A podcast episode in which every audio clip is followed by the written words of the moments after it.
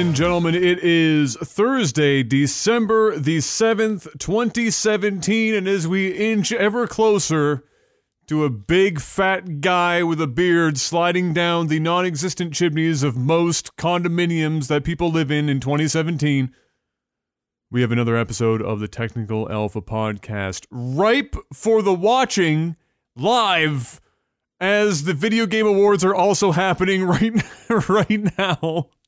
So no pressure. It's a two-man show. Jeff uh, is is currently trying on 50 shades of Under Armour. The only two that matter, though. This is true. This is very true. Uh, but he's off. He's off in Never Never Land right now, uh, doing that with Under Armour. He's going to be the next Dwayne the Rock Johnson. You know, he's going to have um, his own line. I think. You know, Jeff the Pebble Johnson. Yes, the pe- it'll be the Pebble, uh, and instead of the bull, it'll just be like a calf. uh, I think it'll work. Maybe great. a milking cow, and a nice sturdy milking cow. I, I enjoy the fact that the webcam, not for you, but the webcam on the stream. Uh, apparently I'm jaundice. I've yeah. I've just this is a recent development. I have become jaundice. I'm living in some faraway time where that was actually something that you could pull off without living in a third world country. Let me back off on this. I'm either jaundice or invisible. So we're going to go with a combination of the two. Uh, but, ladies and gentlemen, I hope you're all doing well uh, and that you had a lovely last week as we, we do ramp ever closer to uh, what many people celebrate the most expensive time of the year for many folks. Panic, how was your week?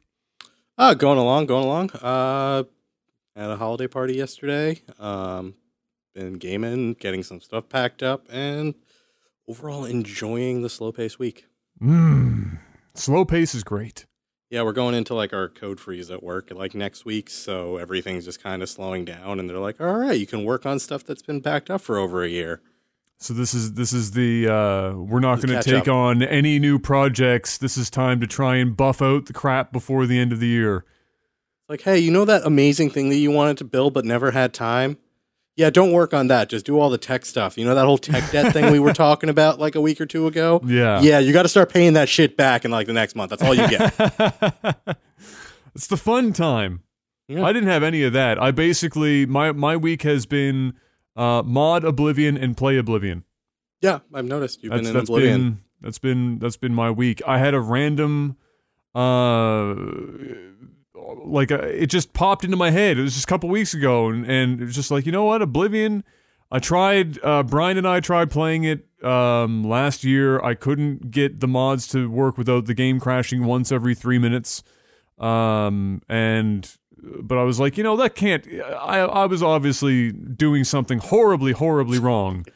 Uh, for that to be, the, I mean, I know Oblivion's unstable, but it's not that unstable. So I, I, was like, you know what? Let's see what happens if I go back and give her a go. And it was just kind of something for me to do when I was off stream, and it turned out that everything looked so good and ran so well. I was like, well, I might as well, you know, play it, and it does extraordinarily well on my stream. So more Oblivion extraordinarily coming. well.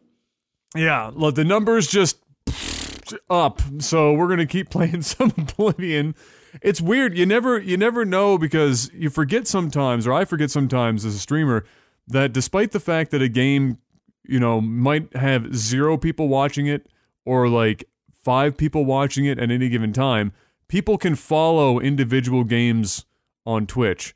And I forget about that free feature all the time because I myself definitely don't use that feature.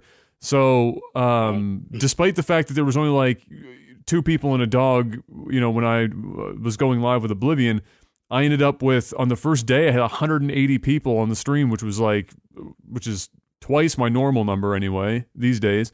And uh, the follower counts or when you look at the stat page for Twitch and who's coming in through the browse page, I was like, what the fuck? How is that even possible? There's nobody on the browse page. How could that even happen? And then it dawned on me that people use the follow game feature.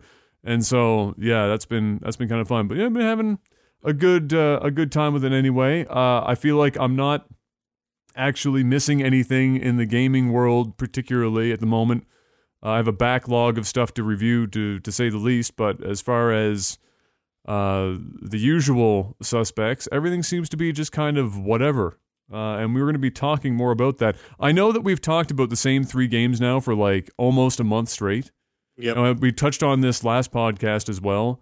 But uh, the fact of the matter is, because we're coming up on the end of the year, the only things that are happening right now are a couple of companies screwing the pooch royally on a weekly basis and game of the year contention. And that's like the only things. They just keep updating and keep digging the holes. Yeah. So, you know, we have some stuff that's not I wanna- necessarily yeah. directly tied to that uh, to talk about this week, but we do totally still also have some of that stuff to update for you guys. The first one is that uh, EA is apparently considering just scrapping microtransactions altogether. So, and this wasn't from CEO Wilson. This was from the CFO, um, Jorgensen, or I don't even know what his name is. Some. Swedish guy. Yeah, the, the, the, the Swedish, the IKEA guy. Um, he pretty much came out and said that um, we're reevaluating um, if microtransactions and how that's going to come into play. If it is, um, this is kind of them coming back off of the it's coming back definitely into a yeah, we're not really sure. Um, so personally, I don't necessarily think that's going to be a good thing because I feel like EA is just going to be like, all right, we made our money on box sales do to do move on to the next Star Wars game Mm. and just be done with it.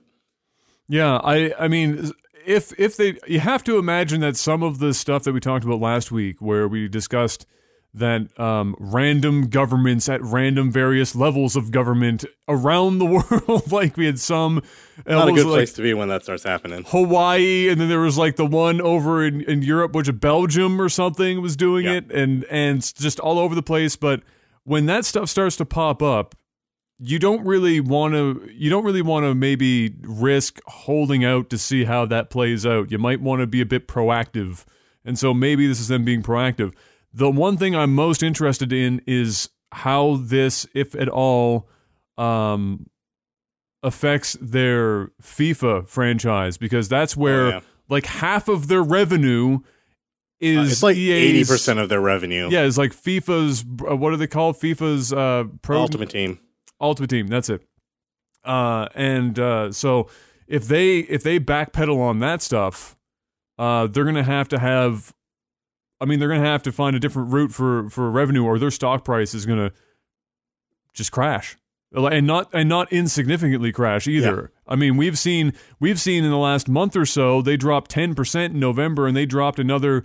Uh, like what was it? Another billion or something. The other Oh my god! Like their stock price is. I think they were at hundred the other day. I haven't even checked today, like where their numbers have been. Um, but yeah, they they took a hit on their market cap. The reasoning, they they've still been getting negative press on this. Um, and at this point, there is a possibility that they might lose their exclusivity license. There's a pretty sizable petition out there that's got over hundred something thousand signatures. mm, for Star Wars. Yeah, to lose the exclusivity on the Star Wars license, and that's going to give them that's going to hit them even harder. Um, and Disney is hyper focused on this right now. It's a big problem for them. So we'll see what happens. I'm curious um, what EA solution is. They've been putting out patches and they've been doing some updates. They had some really stupid bugs in the progression system, like um, it came out that you can open a loot box they would award you crafting material, like the crafting part things, um, which are already rare and hard to come by, Mm. and you wouldn't actually get awarded them. You'd get like an error, and it would never award the crafting pieces to you. What? So it would be like, hey, you got five crafting pieces, and people were like going back and realizing, no, it didn't actually give me the five crafting pieces. Oh no.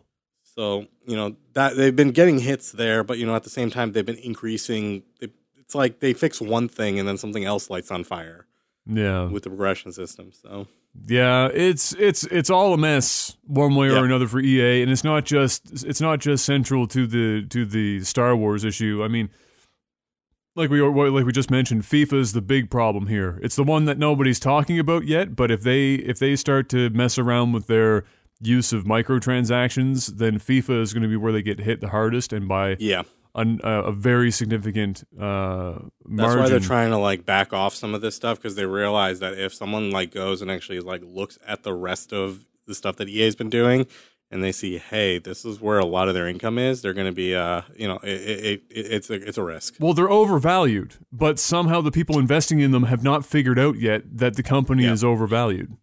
I actually can't comment too much on that. I know, I, I, I, really can't. So. Oh, no, I know, Yeah. I, I understand. No, I, I get Yeah. why you can't uh, Yeah. comment on it, but I will comment on it. And Oh, fair enough.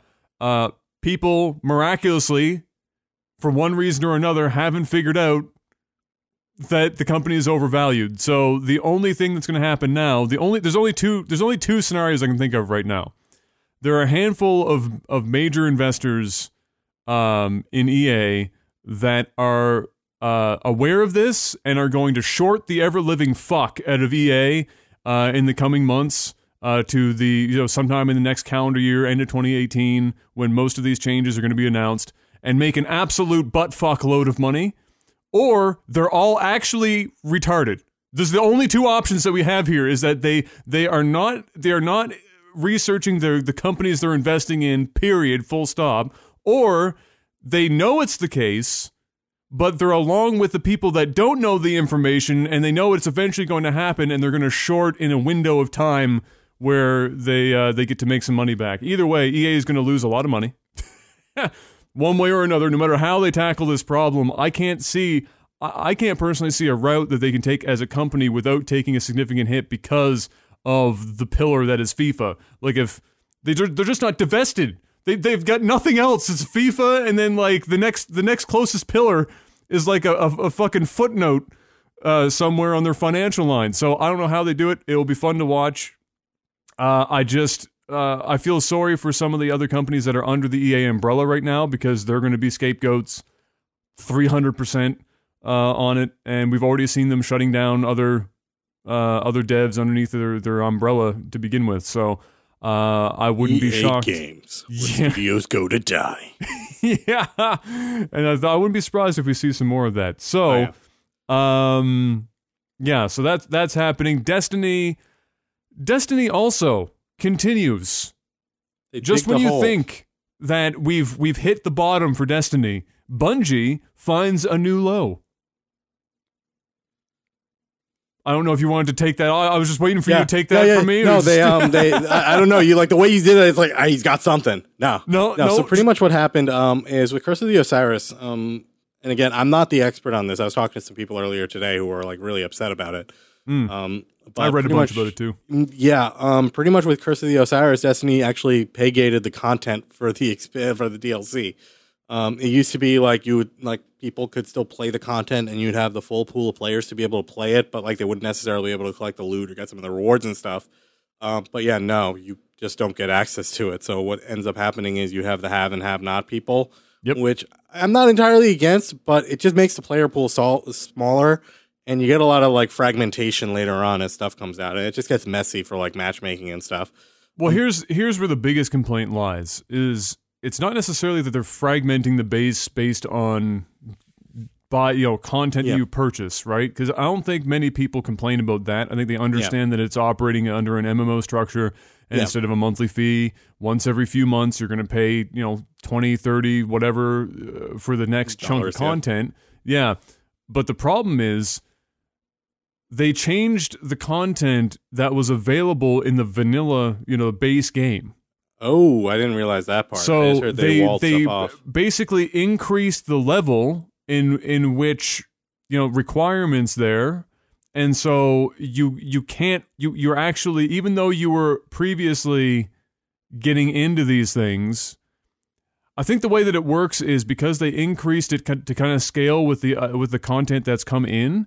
You can technically still do it, but you don't ha- you can't physically get the level the leveled gear to be able to truly complete it. And if you do, you're like some sort of fucking savant god because you you have to overcome you know your gear at that point. So then on top of that though with the whole savant level of getting the gear um, some of the new stuff and some of the other stuff that they've introduced actually breaks and is not balanced against like PvP stuff. Like I think there's like this Prometheus lens gun people have been talking about that's completely and utterly broken in um in like PvP mode. So it's like people are now getting punished for not having certain things or they're like like they just didn't balance the new stuff. So it's like kind of showing that it's a little bit minorly pay to win in a sense because like they just haven't balanced it. They're like, oh yeah, no, if you get this thing, you can you know you can get this amazing gun that's going to make you completely OP.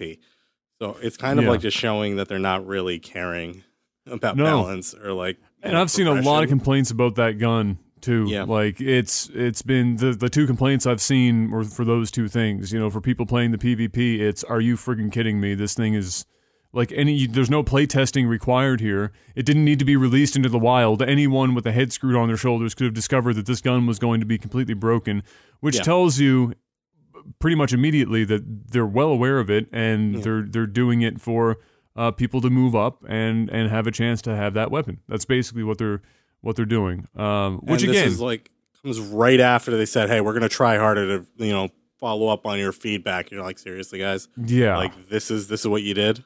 I don't really even have a problem with that necessarily. If they want to break their PvP, fucking go nuts. I don't think Yeah. Destiny 2's PvP is good to begin with, so it's kind of whatever.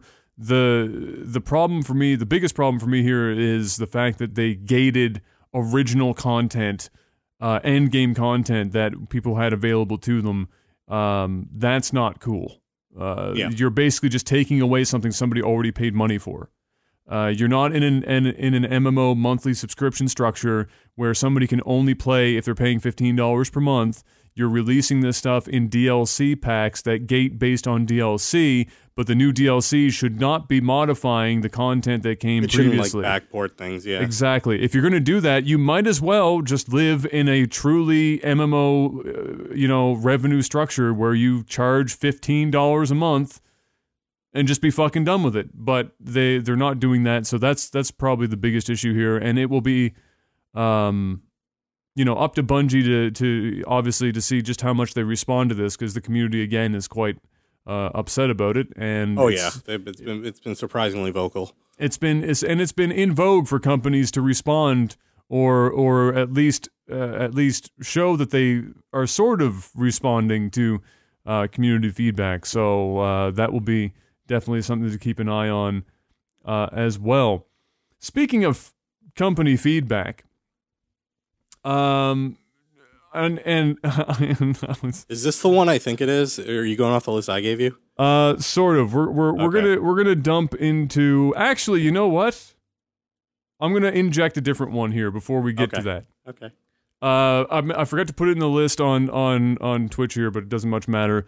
Uh, we're gonna we're gonna we're gonna skirt into Patreon is the next one we're gonna talk about because feedback is very real for this one. So, for those of you listening, um, one in four of you are a Patreon member, and that's fucking incredible. That is an in- A really high ratio. ratio to have. Uh, awesome. And we love each and every fucking one of you because uh, we don't have a massive show, but we are pulling in, um, you know, uh, phenomenal margins for the We're size. punching in a few weight classes higher than we should be. Exa- And exactly. We completely So- acknowledge that's because of how awesome you guys are. you're you're killing it. So uh, when stuff changes on Patreon, it it it can either be good or bad for us because we want we want to be able to provide a a opportunity for you guys to support us as best as humanly possible and as fair as humanly possible which is why we went with patreon to begin with when we started this podcast is that it made the most sense for um, uh, their deliverables that they had on deck uh, and the structures of payment that they had for a podcast environment made great sense. So, um, just in the last 24 hours or so, Patreon has announced that they are changing the way that uh, their payment structure works, entirely overhauled, and they're spinning it in like uh, they're not fooling anyone, but they're spinning it in a way where they're saying that they always want to put the content creators first, which is So this is complete horseshit. this is the thing that bugged me about it, right? Um, so and again, I, I, I got an email about this earlier. Um, I was reading it literally at work, and I was groaning while I was reading it. I'm sure Adam, you got the same one. Yeah. Um, and they were explaining out that you know, based on fees and stuff that get charged, the content creators are effectively not necessarily getting all the money. So everyone kind of acknowledges that.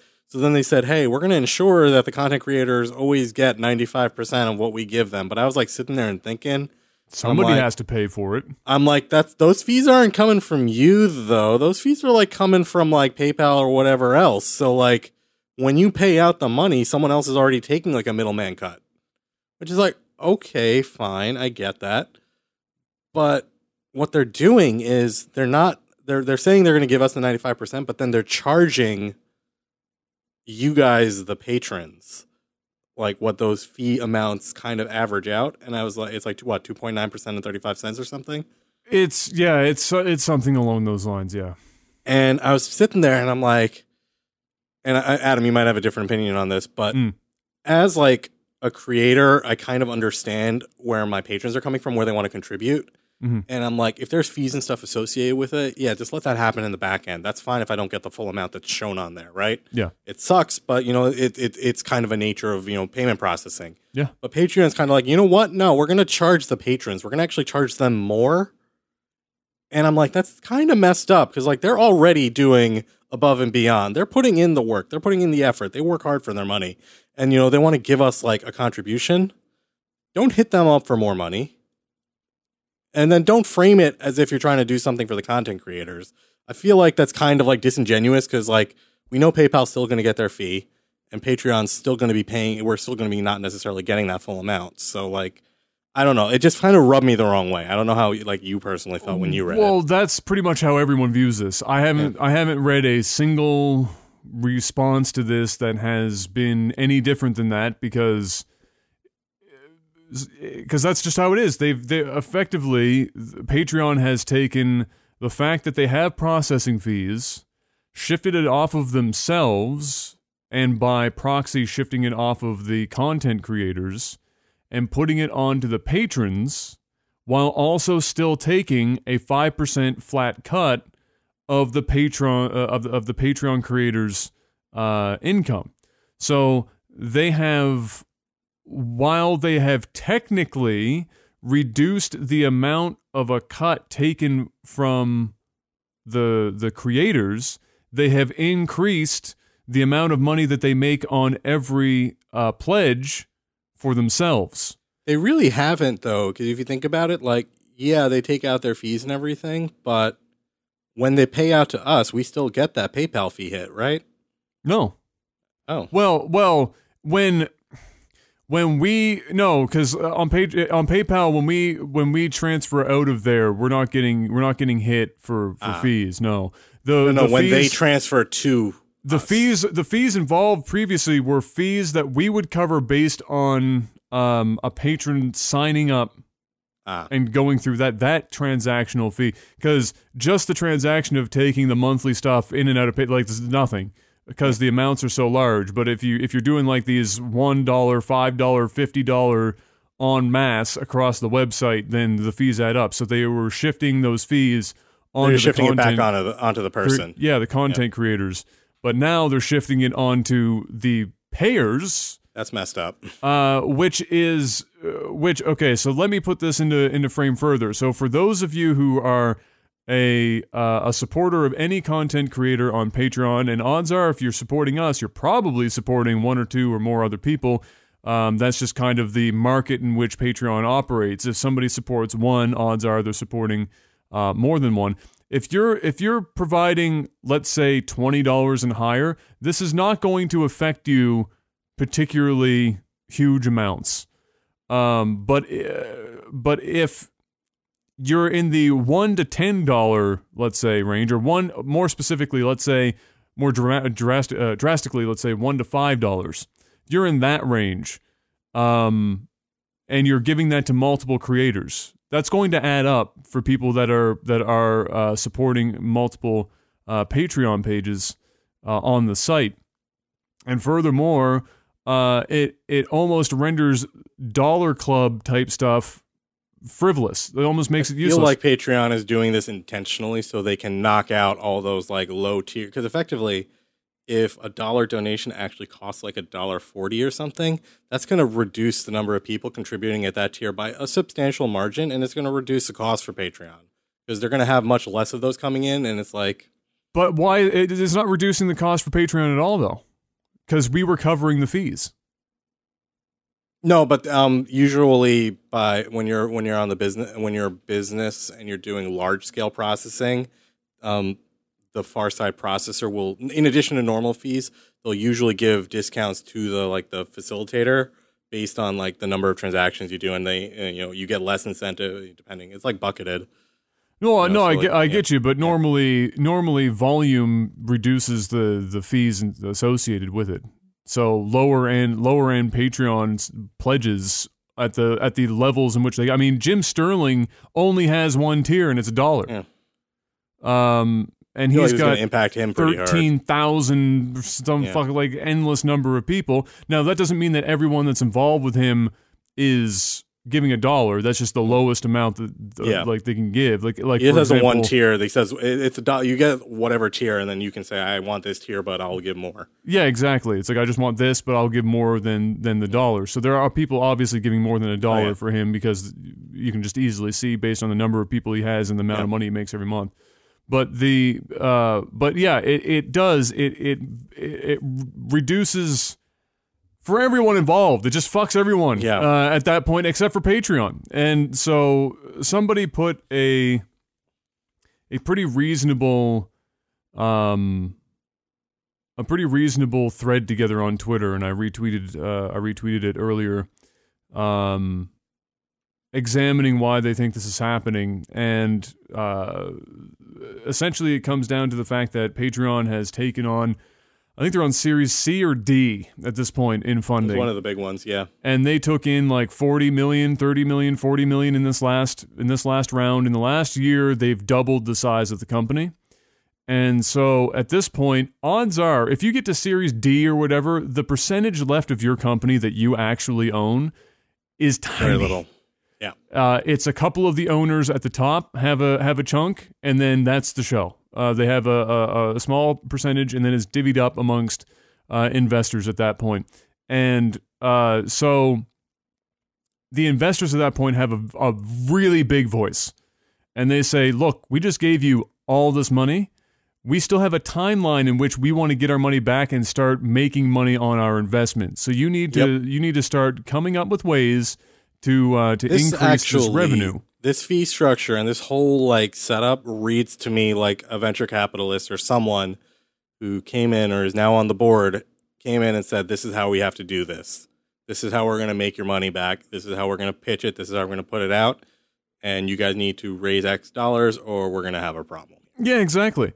Uh, and and you know this isn't this isn't a uh, an uncommon situation for, for companies of Patreon size to uh, you know to to be caught up in. A lot of people see dollar signs and they just run wild. If Patreon It's like a huge source, like for venture capitalists looking at this. They're Oh, saying, yeah. oh, there's a lot of people just giving money. How do I get a cut of that money? I want a piece of that action." Now, the really interesting part about this whole thing is if you read that thread, they also go into um, Patreon's, you know, how much money Patreon generates in revenue, um, you know, on a yearly basis versus how much money they've raised, and then the ratio. So when you're looking at when you're looking at venture capitalists coming in and, excuse me, giving you capital, generally it's done on a on a on a on on a pretty tried and true, you know, we're going to give you at most upwards of let's say what was it 20 times between it's between 10 and 20 times your revenue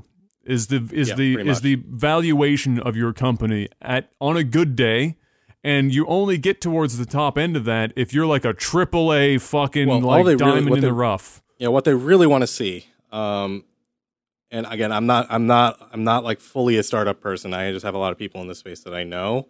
But from my understanding, what they mainly care about is one, your your total revenue, Yeah. um, what your burn, what your burn is, like how much you're spending. Yep. Um, which is Your obviously just like a net. Yeah, your, your net. Yeah. But then on top of that, they want to see like actual cash flow Yep.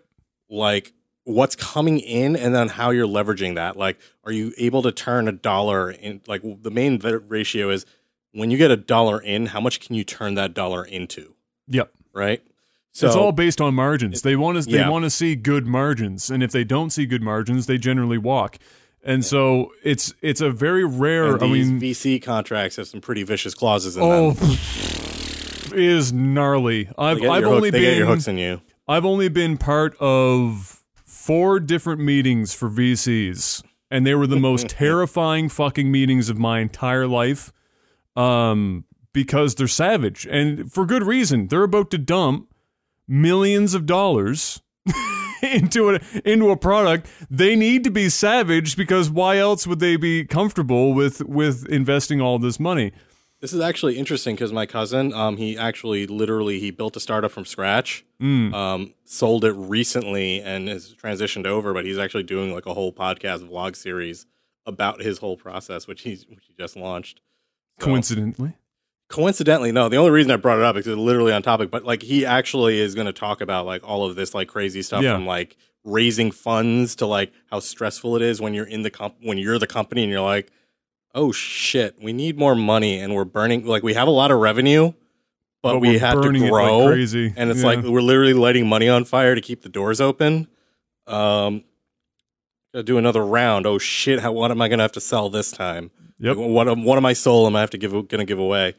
So it is. you know, it's it's an interesting cutthroat space. It, it is. It's it's super crazy. And so when when you get a situation like Patreon, if you look at the at the at the revenue brought in versus how much money they've raised, they're getting they're getting twice as much as what usually the highest end in terms of a ratio of of revenue to money invested Yeah. than most most any other startup ever.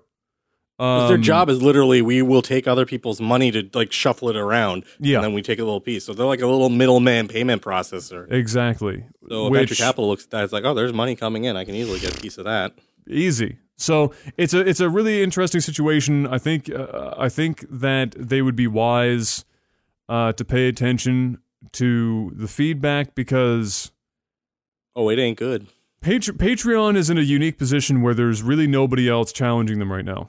Uh, Uh, on the streamer side, Kickstarter is going to come out soon. yeah, I was going to get to that. Ah, so so right now, in in the in the year 2017, December 7th, um, there's not really much immediately pressuring them, and so uh, they they're kind of free to do some of this fuckery uh, to a degree. However. Uh, I mean, there's pl- things that exist like GameWisp. Because GameWisp is going nowhere. They're going to tread water from now until the end of time. Uh, they'll have like their little tiny pocket carved out, and eventually somebody will get tired of running the company, sell it off, and it'll be whatever. But um, but it, as far as real, honest to goodness competitors for Patreon, right now they don't exist, but they're coming. And like you just mentioned, uh, probably the one that will garner the most attention is the one from Kickstarter. And um, while Kickstarter has had a bit of a roller coaster of, of a ride in terms of uh, trust from people, um, I think I, I think that there's still going to be a lot of interest in it because Kickstarter has matured. Yeah, Kickstarter makes money for the right kind of products now, and they kind Yeah. of they know what they are, and the and the most important part, especially that crowdfunding in general, not just for Kickstarter, is people are a lot more aware of what they're getting into, so they're not like you know the expectations are a lot better. Like when I kickstart something, yeah, I know I'm probably not going to get it on time. I know it might not even ever show up. I know I'm kind of investing in like an idea. Yeah. Hell, my brother kickstarted a birthday gift for me from like two or three years ago, and I still haven't gotten it. And it's like literally a, just a lamp. And every year he's just like, "It's on its way, bro. Soon, Eventually. soon." And he like he'll periodically just send me the update, and I'm like, "All right, so this lamp that they were going to manufacture is completely different, and like it looks the same, but it's like actually completely different manufacturing." So it's like, okay, That's amazing. maybe I'll get it eventually. That's amazing. Um, but yeah, so, uh, so there's Kickstarter. There's, I mean, almost anyone can come into the space, and it's not going to be long before somebody does because of the route that YouTube has been taking, and uh, and and Twitch and other platforms there's so many content creators and there's a constant demand for new content and consistent content and there's going to have to be ways to, for people to monetize themselves because advertisements sure as shit aren't doing it so um, I think he, I think the guy that wrote that thread also mentioned if PayPal wanted to do it, PayPal could come in and uh, and Yeah. do something like this because they're already the ones, they're the middleman. for people already. They're they're the middleman for the middleman. So why wouldn't they cut, cut the other middleman out and just do it themselves and and reap all all of the benefits, right? They'd be able to provide a lower transaction fee because they are the transaction provider to begin Yeah. with. Uh and and They already have that relationship with the card providers. They have it all It's worked all in out. Place. yeah. So they just split off a uh, uh, they split off a uh, you know a little a, a portion of the company or uh, you know bring in some new hires and slap together uh, the the website bones and and the the biggest part of the project's done because it's PayPal. So uh, that's a very real possibility as well. So right now I think it would be wise for Patreon to listen to the community and and and and and rethink this strategy because they don't even, and this is a very important point. We'll leave it at this before moving on to the next topic, but this is a very important point. They don't even allow the content creators to take on the transaction fees. So there's there's I don't no know about you checkbox. guys. I don't know about you guys, but I would gladly just take that fee on for everyone who supports us. Well, that's the idea. Yeah. So everyone is saying, okay, this is fine, right? But uh, but let us choose to take on the fees for the people that are supporting us, because that's how the systems worked before. Yeah. and we would rather take on the cut than um uh, than than dump it onto. Don't try to pitch it like you're helping content creators. No, you're really you're not. not. You guys just want your cut. Let us make that. Decision. If you want to really help us, then let us make that decision. Exactly. I mean, and and you see this with with uh, donation services for for uh, for streamers. Oh yeah, where at the all. Bottom there's a checkbox. So do you want to cover the fees, or do you want to hand that off to the streamer and you know off to the races? But for for this Patreon thing specifically, they don't even let us choose that. So it's a it's a crazy situation. Um, you know, we will evaluate based on the changes made in in in pledges that you guys make. Uh, whether or not we, we keep certain tiers open and how we're going to have to reorganize based on what Patreon does here in the next couple of months. Uh, so we'll try and keep you in the in the loop on that. But you know, don't feel like don't feel like you're doing something wrong if you can't afford to to to be with us on Patreon anymore. Like we understand, Patreon is the one at fault here. Uh, and we appreciate those who stick with us or move up a tier to avoid the fees or whatever it is that you're looking to do. But Or even if you move on, we completely get it. we get it. It's cool. Like we're not happy with it. We don't have like we I just explained, we don't have a choice in the matter, unfortunately, and there are no other platforms that that suit this space like we just said as well at the moment. Um so we'll we'll just take it a day at a time and hopefully uh hopefully you guys uh ride it out with us as best as possible. Uh Oh, where were we in this Oh, right. Also community feedback, sort of. The WCS did some cool stuff just recently. Oh, Remember back when you said that the that the community team at Blizzard was just getting better and better, and I didn't believe you? every year. Like this has been every year since 2013. Um, and as many of you don't know, I actually like very verbally left the StarCraft community like a couple of months ago, saying I'm absolutely like sick of how they deal with the community. Yeah. Even though they've been improving, I'm like I'm kind of sick of it at this point. Um, and they were improving, and then today happened. Um, so I've had verbal words um, and Twitter battles with people in charge of the esports team and the planning team at Blizzard. Um, and I've said not nice things, which I know is hard for people to believe from me, um, but always very professionally. But um, one of the problems that they've been having is one, they release their information really late. And then two, they have, they're like a bull in a china shop when it comes to scheduling. So this year, it's actually the worst it's ever Yeah. been um, in terms of the damage they kind of caused. Um, but they've been having this problem for a very long time. So what happens is the season ends at Blizzard BlizzCon in like November.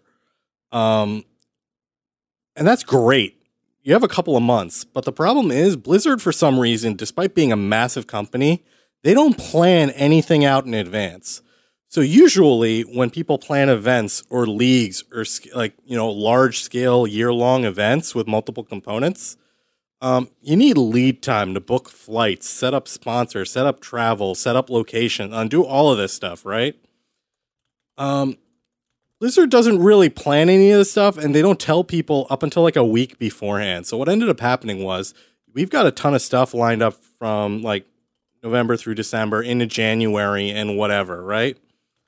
Um, and I'm not even talking like small like this is this impacts everyone from like small community organizations to larger ones like BaseTradeTV who like plan out events with like sponsors and stuff with prize pools to other like local organizations which plan big fly-in tournaments for things um you know in like LAN centers Yep. all the way up to Intel Extreme Masters Yeah. right? So these guys, they have to plan out these events. And, you know, there's a whole, and there's this like, the community's got this whole calendar set up internally for the community where like all the, all the organizers and everything can go in and be like, hey, there's this open weekend here. We want to do this event here. And then kind of all the casters and talent and stuff. They do this all behind the scenes. They organize this themselves. So they can like, so that they don't step on each other because the StarCraft community knows there isn't a ton of viewers here. So you know what? We don't want to cannibalize each other. Let's Yep. let's support each other and make sure that there's always content to watch, always something going on. So like they plan this schedule very meticulously to make sure that you know a base trade tournament doesn't you know override like a TakeTV tournament, doesn't conflict with qualifiers for the Intel Extreme Masters, and all of this stuff. So what happened was there's like a there's like a new sponsor tournament from Base Trade going on on one day, and then like another day later, there's like I am there's a bunch of events going on from different organizations. And on top of that, casters are already booked to fly off to these different events and stuff to like cast live or do whatever, right? For all of these different things. And Blizzard comes in and is just like, hey guys, WCS qualifiers, same time as IEM. Oh yeah. Also, it's during the Star Wars opening weekend, so uh, if you made plans for that, fuck you too. Uh, just uh, I, I hate to say I told you so, but I told you so. It's like, come on, guys. Blizzard even has access to this calendar. They just probably just like, yeah, whatever. We don't care. We're not even going to look at it. We want this weekend. That's what it is. You know what Blizzard cares about right now? Overwatch. League. That's what Oh, Blizzard it cares gets even better. The announcement for the WCS qualifiers said, hey, details are still pending. We haven't worked everything out. We'll get back to you. Like, guys, this stuff's in a week. Ugh. Like, seriously? You can't get that shit together? And I'm like, I responded back to them and I'm like, seriously, guys? It's been years. Like the fact that you guys are not like looking or even like discussing any of this stuff like internally and being like, hey, um, why do we keep having community backlash and problems every year with all of this stuff? Like, why? Like, are they like the project managers and the analysts and the schedule should all be looking at like, why is this getting like a bigger problem every year? Is there something So- we could be doing better? How just just out of curiosity, because I'm going to be honest with you, I haven't watched the WCS in a good long time.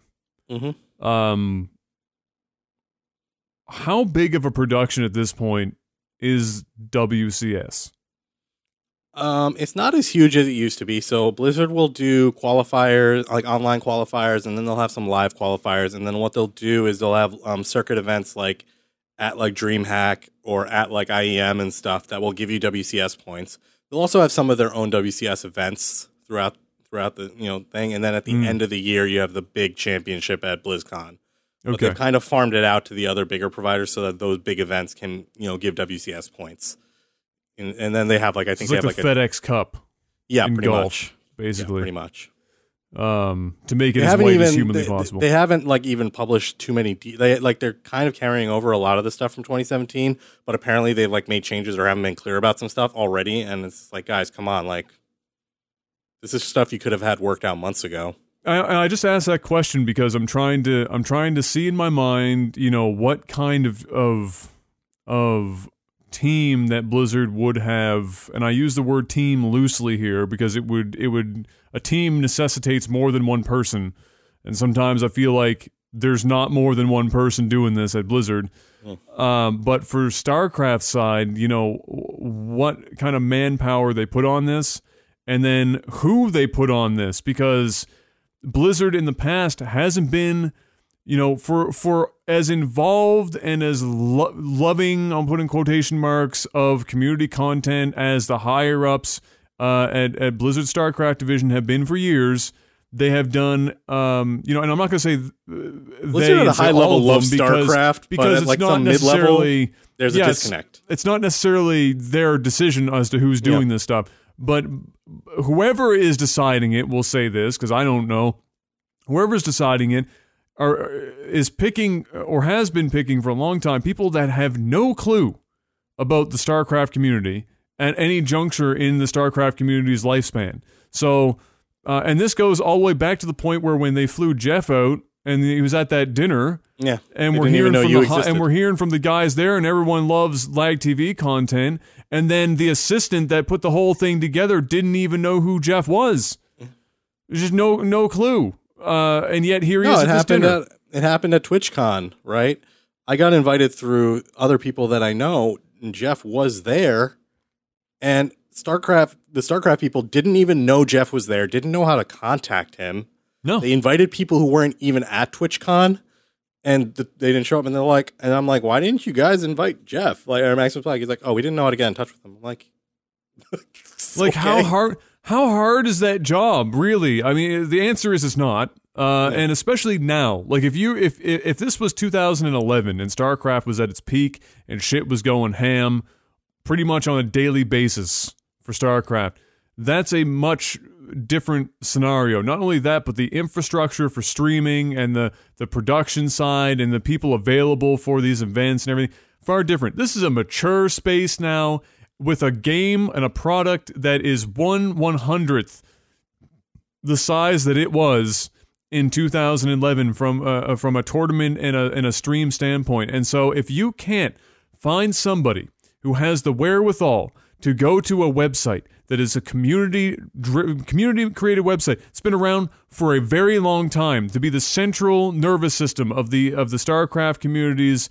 tournament structure from the grassroots uh, movement and onward and look at a fucking calendar where all of the work that you should be doing as the person being paid for this in the first place is done for you. You don't even have to do anything. alternatively, you can say, "Hey, we're planning stuff in roughly this thing. We can't tell you anything about it, but don't do anything on these on these possible weekends." You just show up, you look at the calendar, the work is done for you. You don't even have to do anything. And then you say, okay, well, look, shit, this has already been set in stone for a while.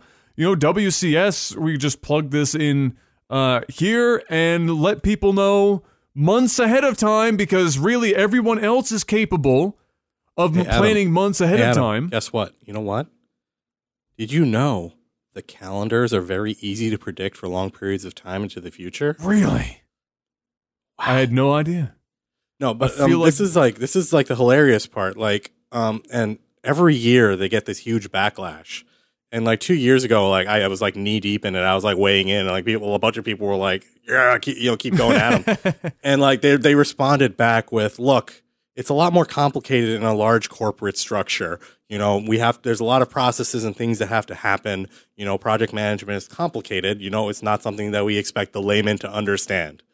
And literally, like a bunch of people were like, "Oh shit, Panic is gonna tear them a new one right now." And I'm less like, "Look, you and I both know that's like a BS argument. You can't just claim corporate arguments because honestly, if this was an actual properly managed corporate project, you would know the budget, you would know the constraints, and you would have your dates six months ago. a long time ago. Like you're telling me as a large scale corporate project manager, you're trying to figure out what you're going to be doing in a month. That means you have failed at your job. Or seven days in advance, as Yeah. we're seeing right now.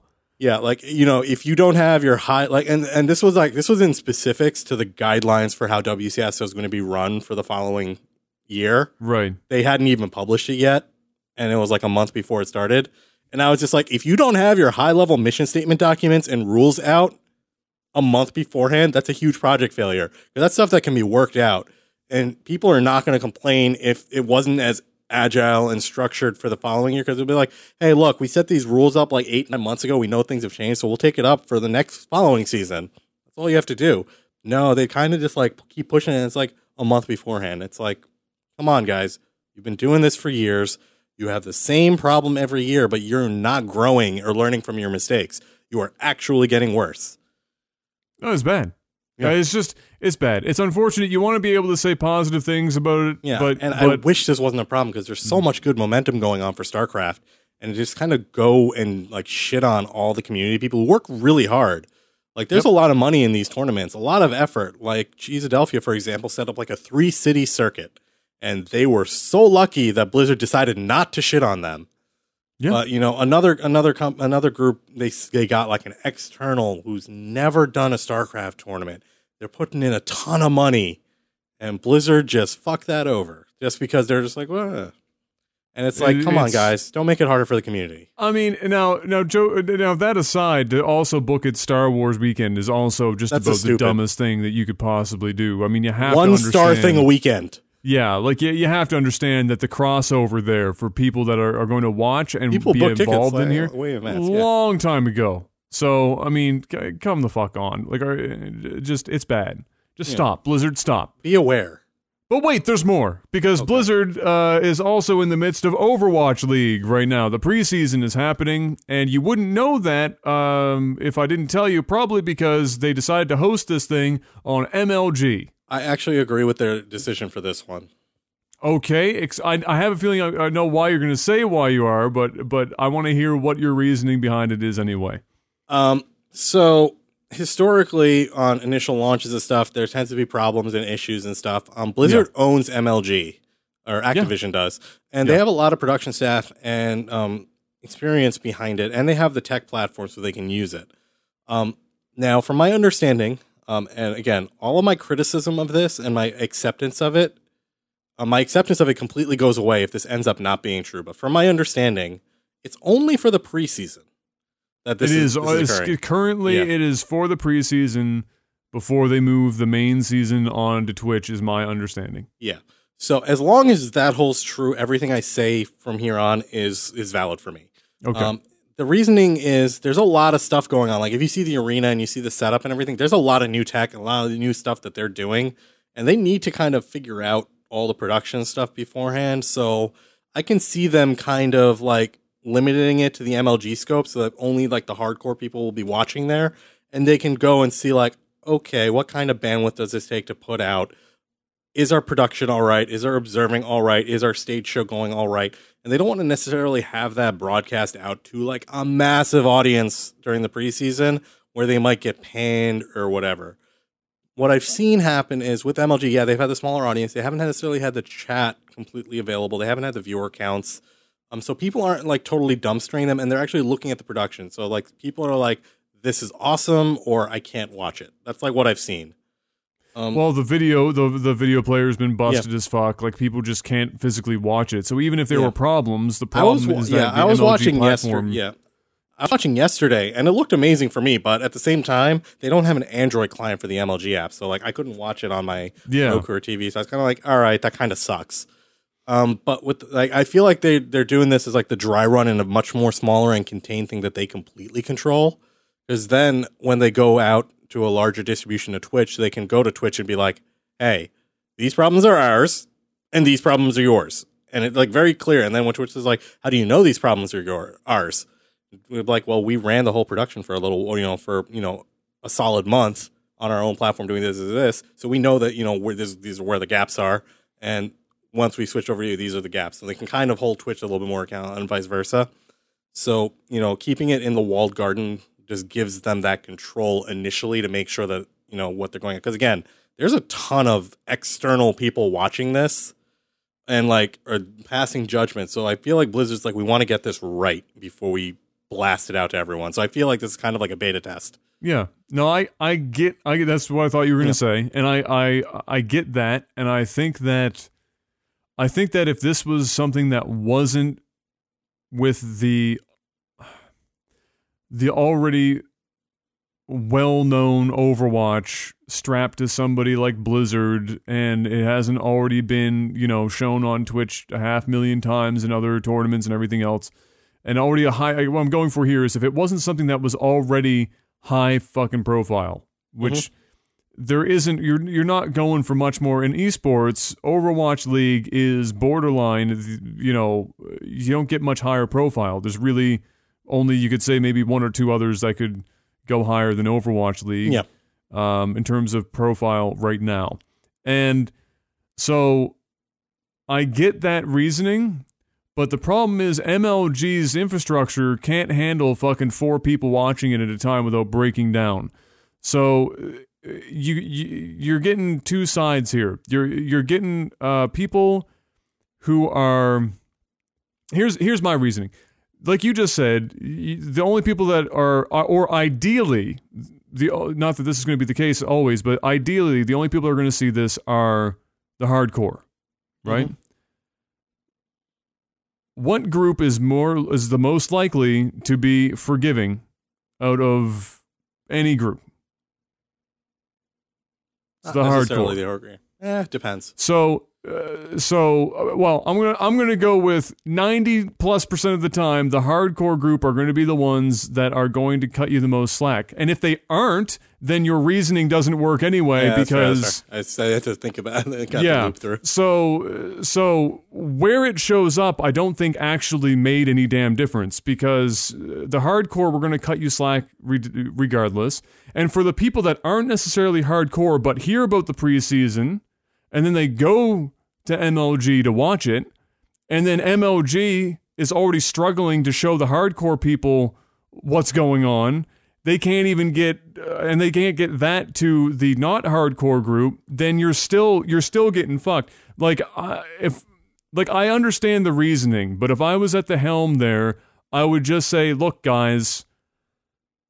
You know, pe- pe- this is a this is this is all new territory. People are, are are going to fuck on you regardless. This thing could go smooth as butter, and people are going to dumpster your ass. Oh yeah. You don't need to be worried about that kind of shit. You just go in and you say, look, guys, if something goes wrong, first day, we have put a lot of time into this, but there's a lot of, of, of new cogs and a lot of new wheels. And and these things will go away in a in a short period of time, but right now it's just getting hammered out. At the very least, Twitch's infrastructure can at least handle the numbers that want to watch Overwatch League Oh, yeah. preseason.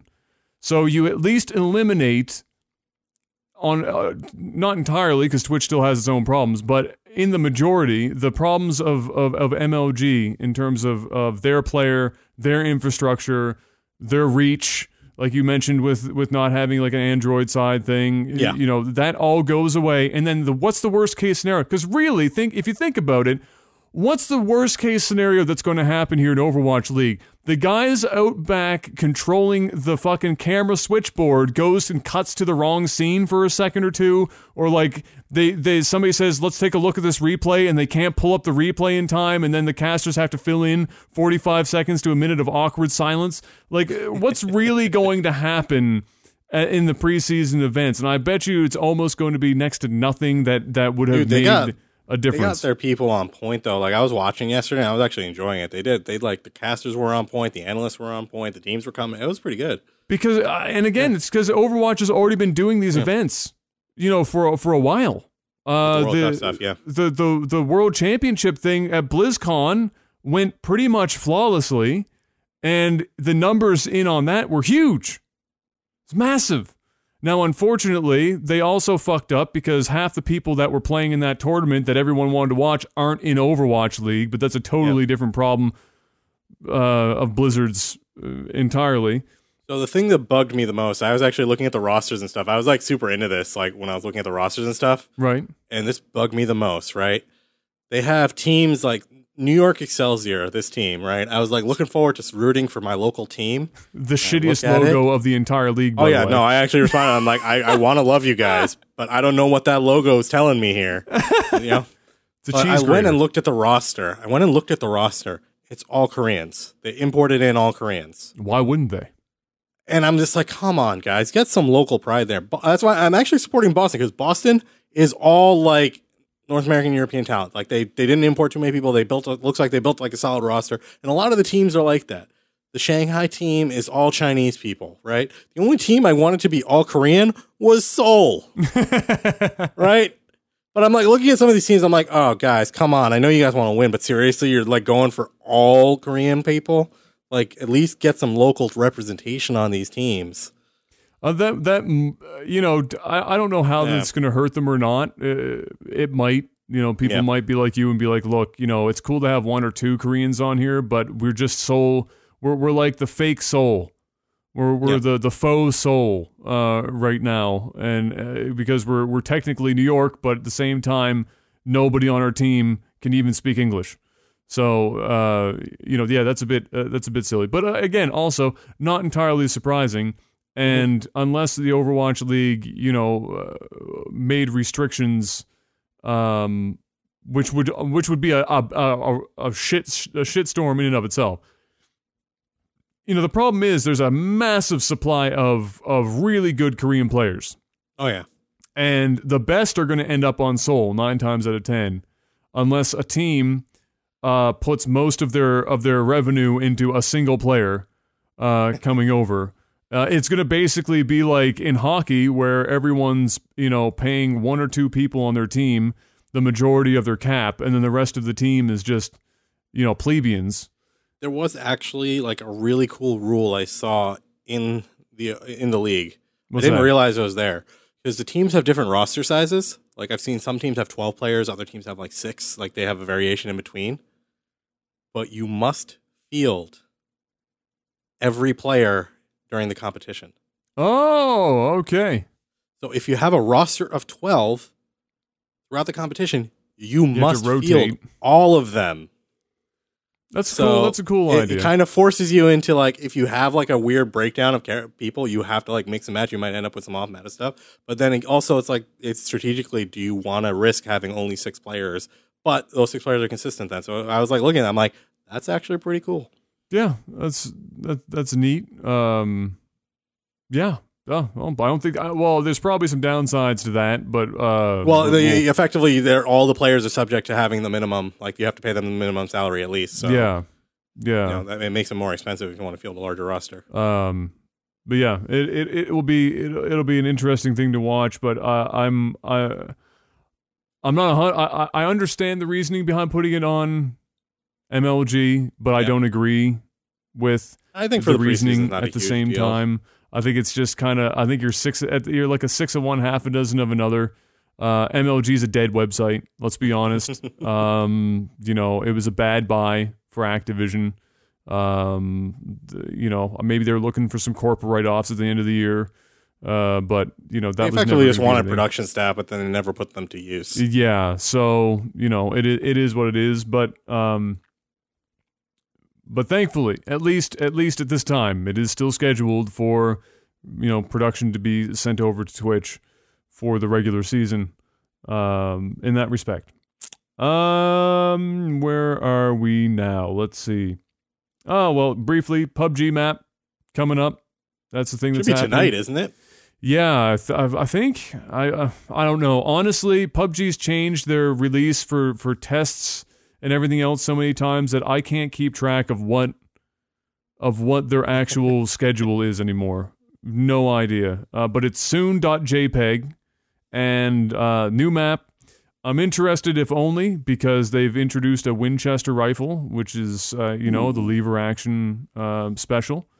Um, that would be kind of neat. It. Uh, it is actually the special, or yeah. Well, no, it's it's the what do they call it? The uh, the Win Nine or something like that. Win Oh, okay. ninety nine. It's it. Uh, it was, is it's it modeled off the special though? Uh, I don't know. I don't know Winchester's enough to tell you. I just know it's a Winchester and it's the the lever action Winchester. So I, I don't know further than that. You can look it up and uh, and probably find you know find out pretty pretty soon uh, or in pretty short order. Uh, but the new map is coming. Um, will be intriguing to see how it performs versus the other map because of the the, the differentiation in in you know number of buildings and proximity for players because it's a smaller map if I recall correctly.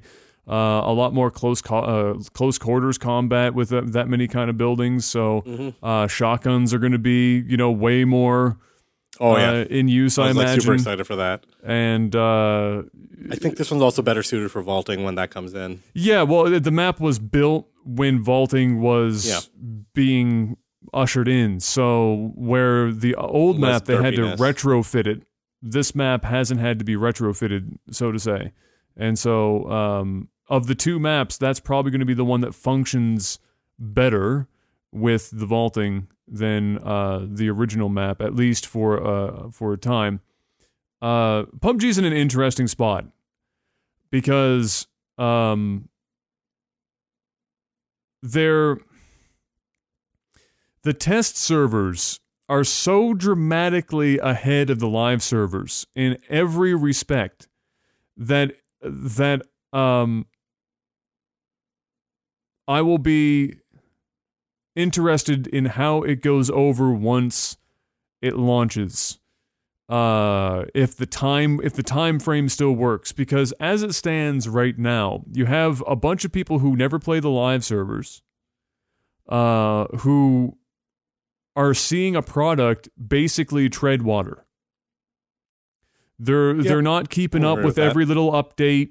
They're not they're not combing through the uh, meticulously reposted, re-edited, redone patch notes and, and tweets that that PUBG cryptically fucking releases once every six to nine hours, and you have to take everything with a grain of salt because it gets retconned just as often as it gets posted.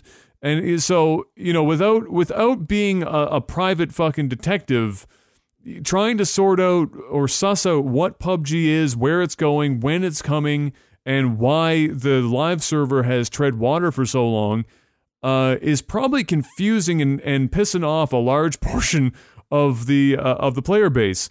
And um, and so I, I I wonder how it's going to go over when when it does get released because I think it goes one of two ways. It gets released and it's so much better than the live server that people just stop complaining about shit for a good long while because it's just so much better that they're like, fuck it, we got this far, whatever. Uh, Did it, boys. we did it. We fuck it. We made it happen. Or it takes too long to get pushed out, and people start to to leave because they're just tired of waiting. Um, and you know, it remains to be seen just just what kind of timeline we're looking at with PUBG. Uh, I just I think PUBG's biggest problem right now, other than the fact that it's it's uh, its growth rate is definitely its biggest problem uh, to to this point, is their management of uh, releasing information.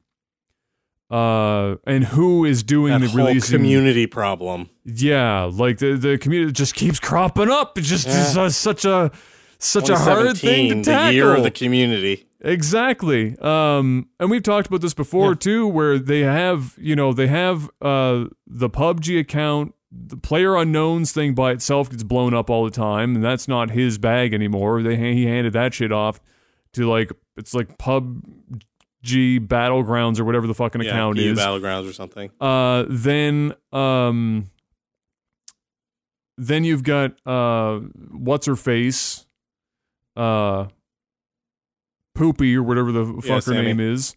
Uh, that has that's technically the spokeswoman, community leader, knife juggler, contortionist. Uh, you know, uh, Marketing waitress, generalist. caterer, marketing journalist person. Generalist, uh, yes. Yeah, like uh, just whatever the fuck she did, and and it's confusing because sometimes she'll comment on things, sometimes she doesn't, and I don't even think she's in charge of the Twitter account that's releasing um, the information. So there's there's always this odd tonal disconnect in what information is released and the types of information released are also different. She'll say more in depth stuff than the main account will. And so, unless you're also stalking her, and, and it's not just because you're a, a fucking thirsty 18 year old male into Asian chicks, then you're going to be, uh, you're going to be missing out on stuff. It's, it's so confusing. They desperately need to, to figure out a better Formalize way of. Delivering these messages because if they don't, oh my god, can you imagine? It gets released and it's on Xbox and now you've opened yourself up to another few million people as a possible player base and you're trying to still make all this happen the way you're doing it. It gives me the shivers just thinking about it. And I feel bad I feel bad for for her because people go after her right because she's the one that's the most she, she she doesn't read like a robot she has a face uh, but yet she's not been she's not been given full control of the of the most publicly facing part of the uh, uh, of the channels of information. So she just gets lit up. And this i mean as a side note to off to get off of pubg this um this started happening uh, with twitch and Hassan, uh, who tweeted earlier this week about uh, the fact that um, he's having a hard time with the community targeting him specifically Yeah. for stuff that he has no control over, uh, and it doesn't and isn't even necessarily involved with half the time.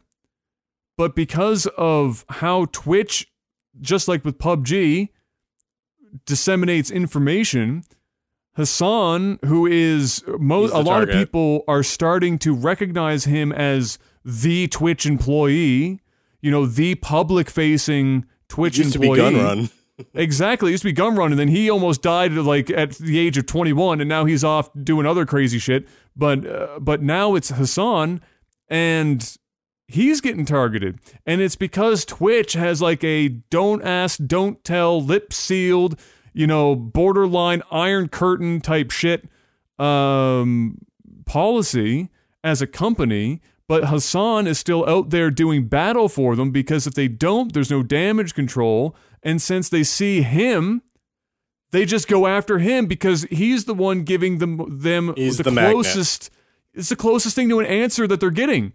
So they just Hassan, and so this is not a a PUBG specific problem, but It's a community um, specific thing. Like people have a tendency to witch hunt a lot more, so now they like hmm, they're like a lot of companies are having trouble kind of isolating and properly setting up the channels of communication.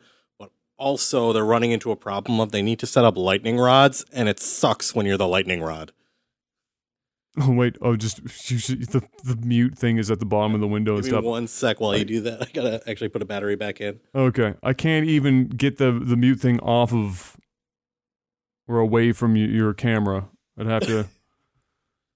Uh, hey, community Discord people, if you're listening, do me a favor. do me a favor and change the video conferencing to tile format so that we don't have to use Skype. That would be super awesome.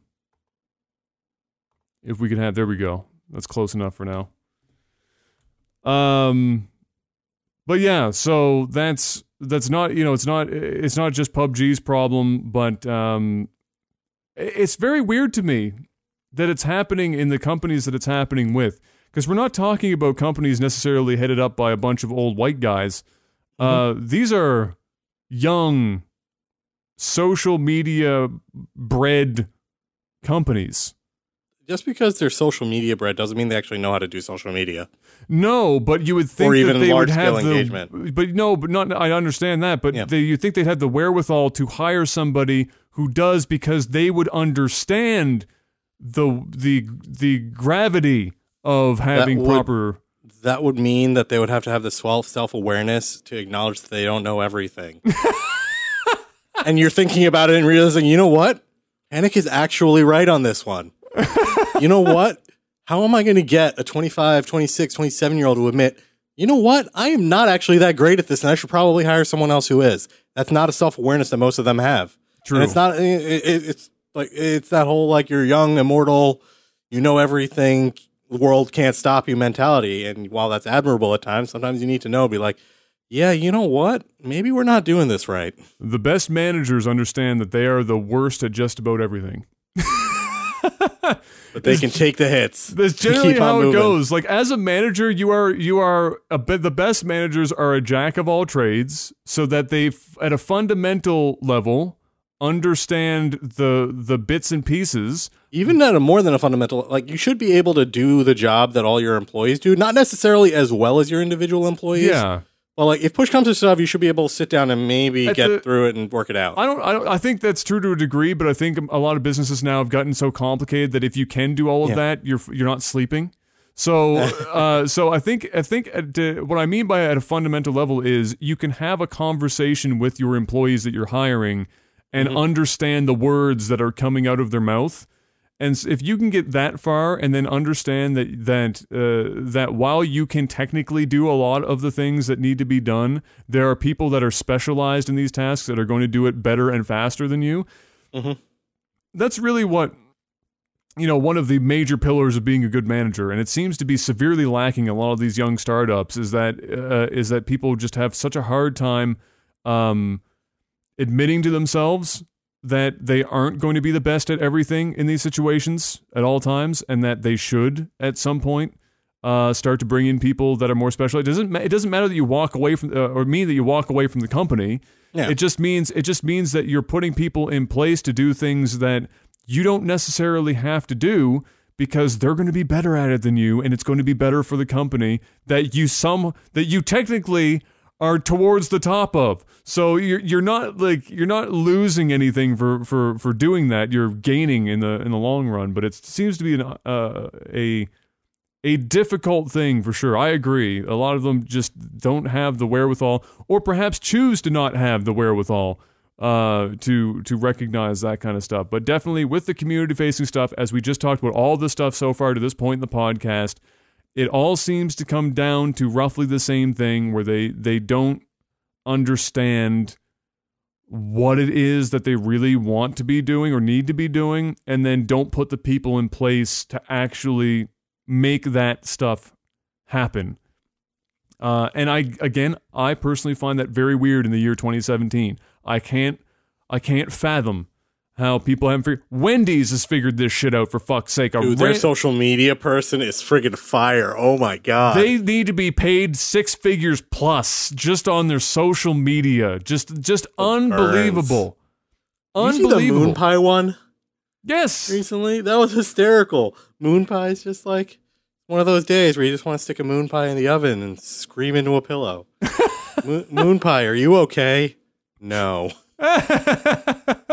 it's a, it's brilliant. I mean, so like if if a fast food company that's been around since the dawn of time can put this shit together, and really a fast food company, yes, social media is is important. It's not as important as it is for somebody like Twitch or PUBG or somebody in this net, you know space. Uh, then somebody's got to be able to figure it out. Absolutely crazy. Absolutely crazy. Um, where should we go from here?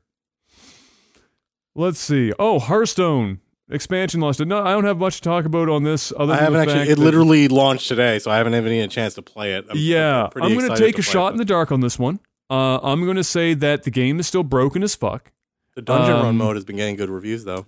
Yeah, I'm going to say that the biggest part about that is the dungeon thing, whatever they called it. I can't remember. Um, but I think it might be called Dungeon Run. yeah, that is the most positive thing I've seen come out of Hearthstone since it's launched. Full stop. Yeah. Uh, and for everyone else, um, that's just There's playing on the ladder. Guess what? Hearthstone is uh still shit to play unless you net deck somebody who's already figured out the most efficient decks for the class, and then just grind against the same other four or five decks if you want to get anywhere near the top. Uh, because uh, Blizzard has one of the worst one of the worst examples of dealing with power creep I've ever seen. Uh, and and they're hung up on on like not just gimmicks because all card games have gimmicks for decks. It's kind of how it all Yeah. boils down. So we get that. But Blizzard's gimmicks seem to all be kind of one note. and and the gimmicks end up being really annoying to play against. It does not make Mhm. the game fun to play uh, at all. It's like you'll reach a critical mass and then you'll reach the point where you're unstoppable. And it's like, who's more unstoppable at that point? then And whoever in a rush to lose. who can get to their Yeah. unstoppable point. Yeah. Right. It's it's it's there's no turnaround. There's no And top usually right when that transformation card drops. Yes. Uh, Like priest priest can play any version of any deck and win Mhm. with with very little effort. Like eh, they can do almost anything up until like rank 10 higher. You can do almost anything and win and it's usually a long game when you're against priest no matter what kind of deck they're running. It's a long game and even when you get them down to 2 health, it doesn't matter because if you don't kill them before they have a couple of cards in hand, and it doesn't take much, they just win. And you can't win. You can't, you physically can't beat them once they get into this point, and that's the dumbest part of it. And it and that's really frustrating. So, uh, and that that isn't just priest. You know, it extends to other classes as well, and the gimmicks all seem to fall into into similar categories. These OTKs or these um, you know, draw cards until you have the ones that you need, you know, the ones that you need to play out in like one hand and you just win. Uh, it all kind of just filters into the same categories. And I think the most important thing here is not necessarily that they're gimmicks, because again, all card games Oh, yeah. gimmicks, but it's how fun is Hearthstone to play. And Um, personally, personally, as somebody who doesn't net deck and builds their own and tries to, you know, find ways to work around these gimmicks that people are using, because I know I'm never going to be like a fucking Masters level player. I'm not out to be Masters level. You don't want to be the very best. I'm not a Pokemon master or anything. I'm not. I'm not an Ash Ketchum. I just want to be. I just want to be that bug catcher on Route whatever six and just fucking call it a day. Uh, for for those people and for the people that haven't dumped a bunch of money into the game to have all these card decks lined up for net decking to climb the ladder, the game is is questionably entertaining. It will be entertaining for a stint, but then you just get slapped down so consistently, and the games are so long and drawn out, oftentimes that it just becomes uh, laborious. And um, I think that's I think that's probably one of the things holding Hearthstone back from being even bigger than it is right now. Um, maybe the dungeon run thing brings in and keeps the attention of casual people longer, uh, and maybe they get more conversions that way. But uh, I think Blizzard really needs to figure out how to tackle power creep. Uh, and I don't It's know if it's because I don't. Well, I you know what? I don't believe that. But they have Uh, enough money that they can buy their way out of it. Hearthstone, Hearthstone, Hearthstone has got a lot of money, but they also, you know, Hearthstone's not been around as long as Magic the Gathering. You know, we're That's not talking about power creep over the course of fucking decades here. We're talking about power creep over the course of not even a decade. Uh, and and you're talking about a rotation of decks that's two decks plus standard pack at most. So uh, Yeah. you know, y- you, it's not that crazy. I think what's more likely here is that Blizzard makes good money on making these gimmick decks and having people want to have these gimmick decks to win. Uh, and this kind of plays into the loot box issues that have been going on now, uh, where Hearthstone doesn't have a singles market, and they may, you know, they might eventually get hit by it, and then perhaps uh, these kind of issues, their their hand will be forced, perhaps at, at that point at that point to do something about it. But uh, yeah, uh, lots of people still enjoy the game. I can't fault them for it. I think it's still the best uh, virtual card game by miles. I mean, there's no one even remotely close. We'll see how the Magic the Gathering one happens. I doubt it's going to go anywhere, but we'll see how it happens.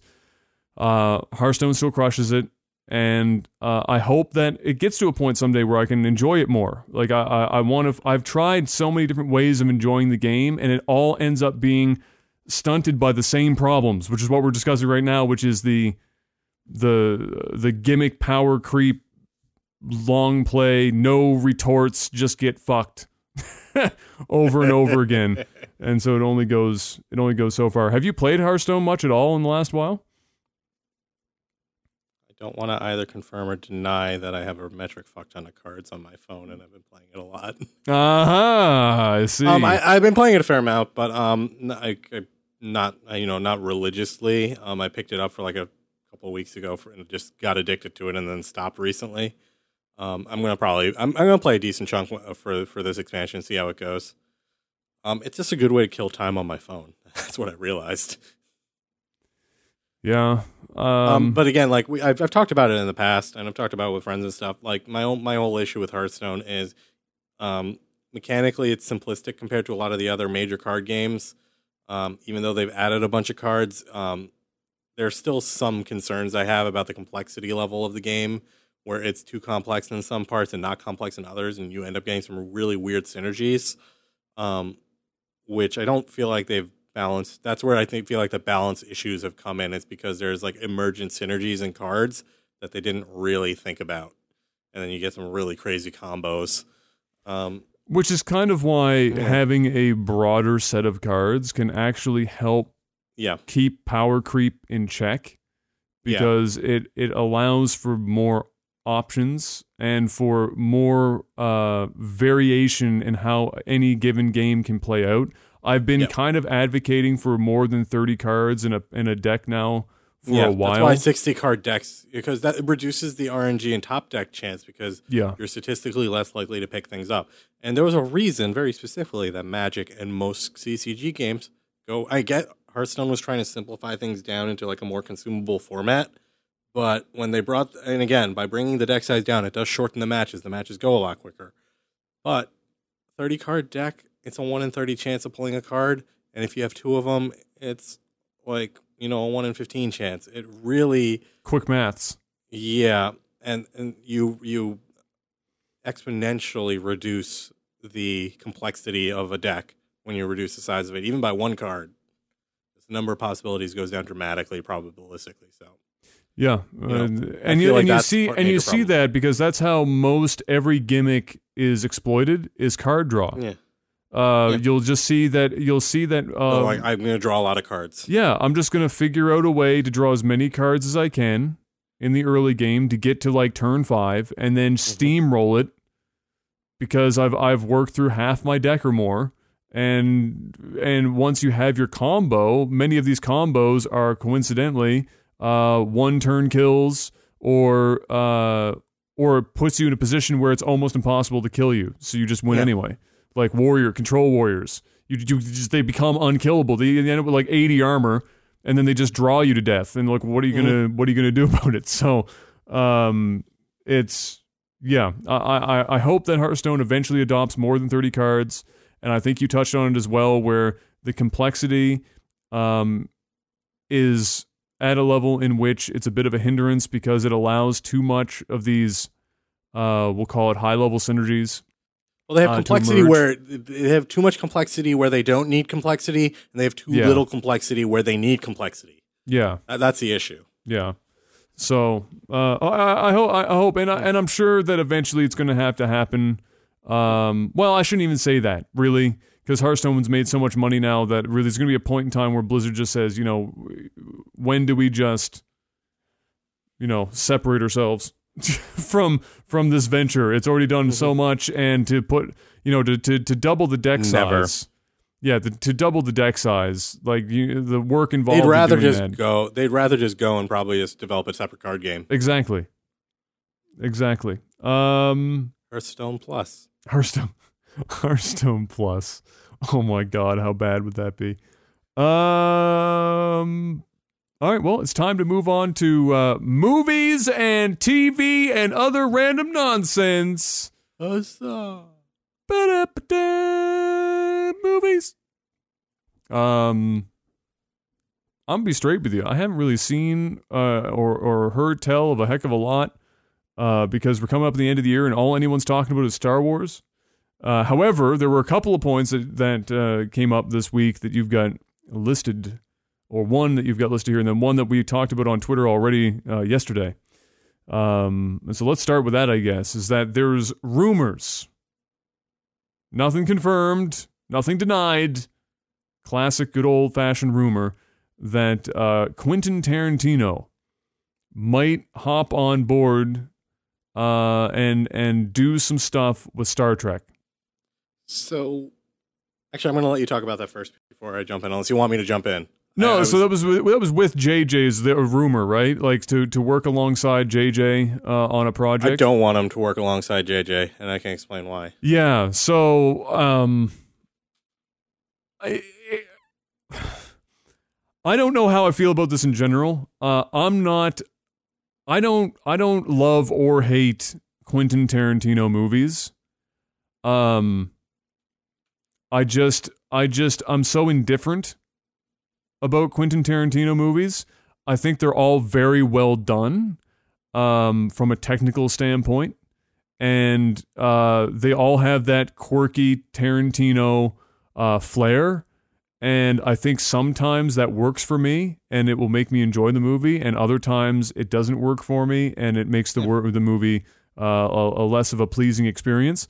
So, um, you know, to this point, Tarantino's pretty much kind of stayed within his own wheelhouse and not touched, to my knowledge, much of Franchise work. you know, franchise related work. So I don't know how well Tarantino's style uh, meshes with Star Trek. Um, but maybe Star Trek needs something new to be injected uh, to freshen it up a bit. Um, so I, I don't I don't know. I don't know how I feel about this. Like I don't want to say that I that Quentin Tarantino is overrated, but there's a chance that Quentin Tarantino is slightly overrated. Well, I guess I'm lucky that Jeff isn't here this week because we would have just listened to an hour plus sermon. Oh, he would have ripped you a new one and bent you over and then slapped you silly. Yeah, like a his ass is sermon, a sermon on Quentin Tarantino, and I, that's what I'm saying. I I'm don't, between you two. I don't that. know if I feel like that's the case, but it's possible. Let me um. I'm just try to. I'm. I'm going to try to sell you on this. All right. Okay. In, in a in a specific way, right? Give her. So Star Trek as a franchise has been kind of languishing in in all respects, TV, whatever. They haven't had much media out, right? Now the JJ verse and everything. I like the movies. They're good action movies. They're good for getting people in the theaters, and that's great. Keep doing those, right? Keep the JJ verse going on. Keep that awesome. Now here's the thing. Contrary to what people think, Star Trek has so much more lore to pull from than like even franchises like Star Wars. There's four or five different seasons or series of Star Trek of like nine, eight, nine seasons. Um, there's tons of stuff that can be explored, tons of areas that can happen, right? And Paramount's got all these movie rights, right? And they can they can do a lot of things with it. Now, so what I'm saying is take the Star Wars route you can't put a Star Trek movie out every year with the main characters. Like it's just too difficult.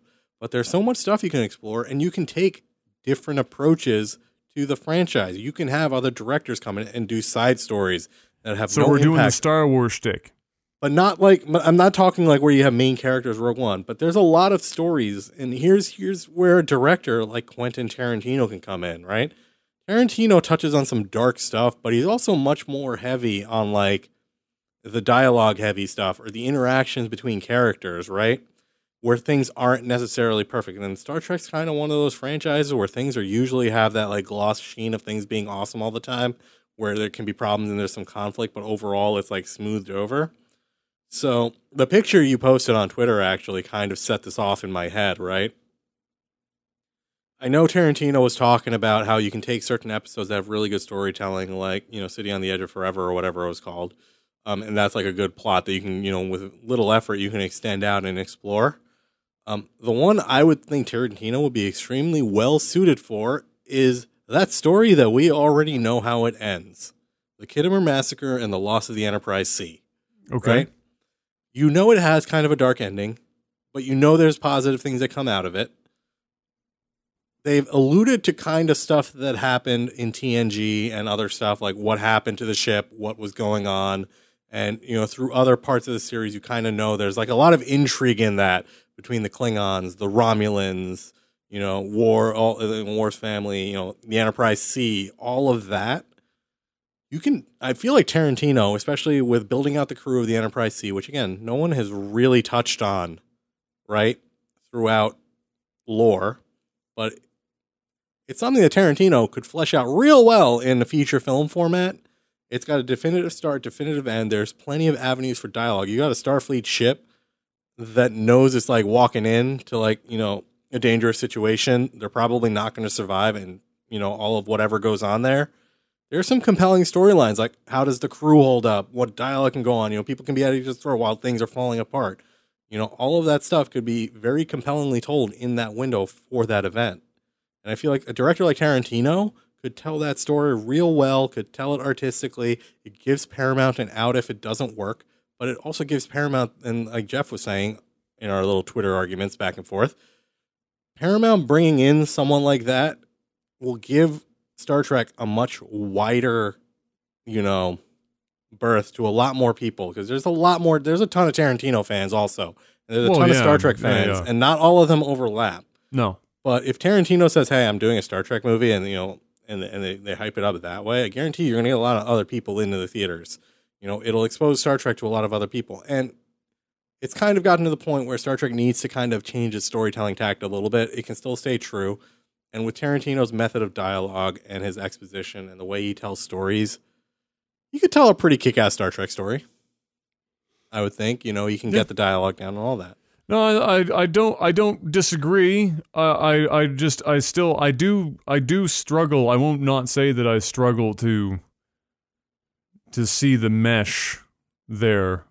It depends on the Um, story, I would say. Like, I don't see him doing like a JJ verse type of movie. It just wouldn't work. Well, no, and I wouldn't you- expect it to go that route Yeah. either. I just, uh, I just, yeah, but at the same time, the the most exciting thing about it for me would have been the fact that it would be such a dramatically different take on the universe Mhm. that um, at the very least you're you're getting something incredibly new uh, versus versus a a just kind of like we've been getting with the newer movies or just modernized takes on the you know the original series or or whatever else. So um that's that's what I'm most interested in. If it did happen would be would just be seeing um somebody have a uh, such a that has such a drastically uh different in It'll general be hard to see a Star Trek movie with everyone exploding in clouds of blood. yeah, so it, it, it- yeah, we'll see. We'll see what happens. It's still just rumor.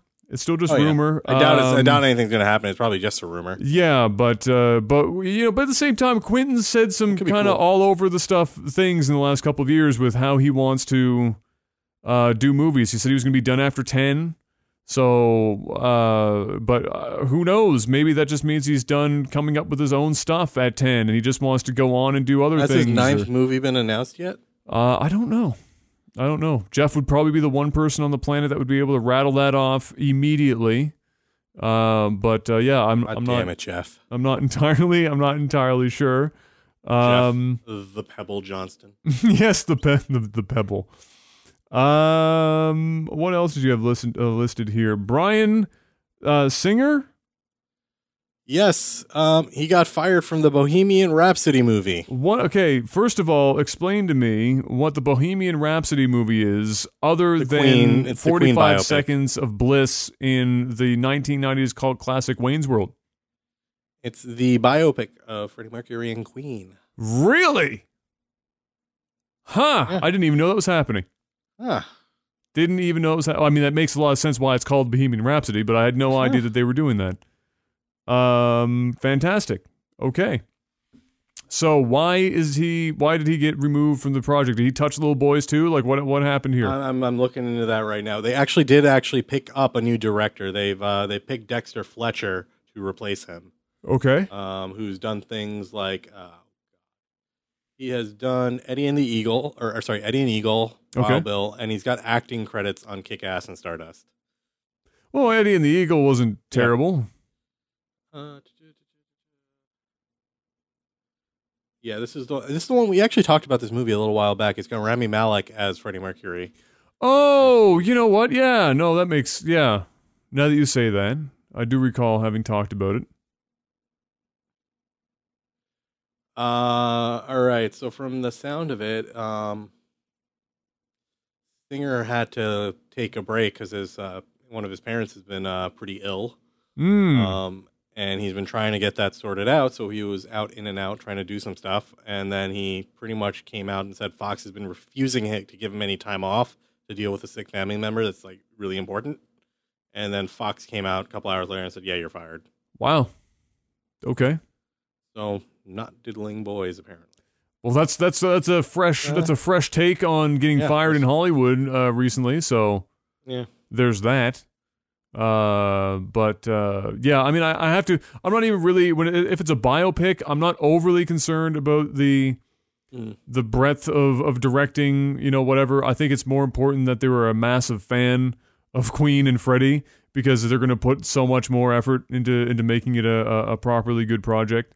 So uh, we'll see how how it, uh, how it all pans out. I, I I'd be super interested in watching that. Uh, I still think that Freddie is probably the greatest frontman to have ever lived um, in in music. So uh, totally down. Is that is there a date for that, or is it still just kind of No, not from what I know. Uh,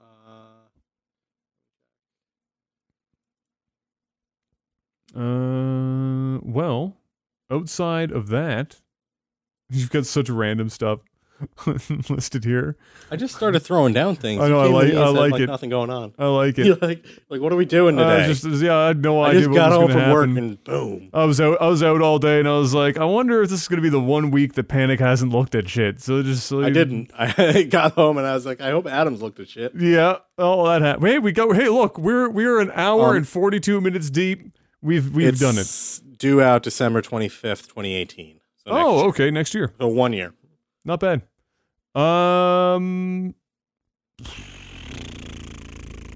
Skyrim's being ported to vinyl and nobody cares. Yeah, yeah, but apparently for Singer, they're saying uh, they the the him being fired for absences was not the main reason. Apparently, I'm reading this article. It's pretty much saying that lead actors and stuff were saying that he's super toxic and wasn't really professional. Oh, get wrecked. that's where they can go. So you know, we'll see how that goes. I'm gonna bring it back to that goes for his games just briefly. Oh God.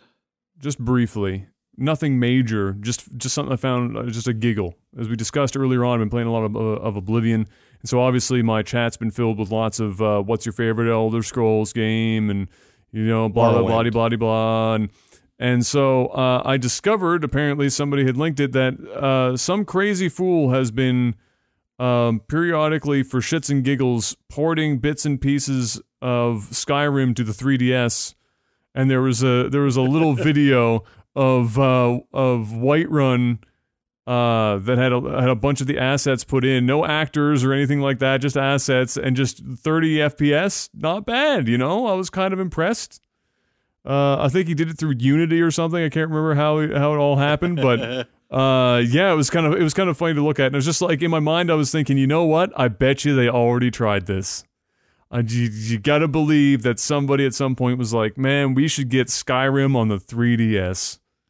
But I don't think I don't think that's ever gonna I don't think it's ever gonna happen. Too much too much for the little 3DS to handle. I could see Morrowind being you know runnable on a on a 3DS, but I don't think you're ever gonna get Skyrim. Not that we need it. We've got Skyrim on enough Skyrim's stuff. enough places. Yeah, we got Skyrim in, in enough places. Uh, oh, oh yeah, that's another good one. Bring it back to uh, to games uh, uh, again. Here's uh, Felio Bolton Chad just brought to uh, my attention. I've forgotten about this. Uh, Mega Man. Oh, 11's coming out on the Switch and whatever, right? And There's that jazz? 11, and there's also like the Mega Man X They're doing, the, series. they're doing the pre-release stuff. Of the other games. yeah, so they announced this because this is like what the the 30 20th anniversary, 30th. 30th sounds 30th. right, but it's probably 20th. I don't think Mega Man came out when I was one. It's one or the other. Can't remember.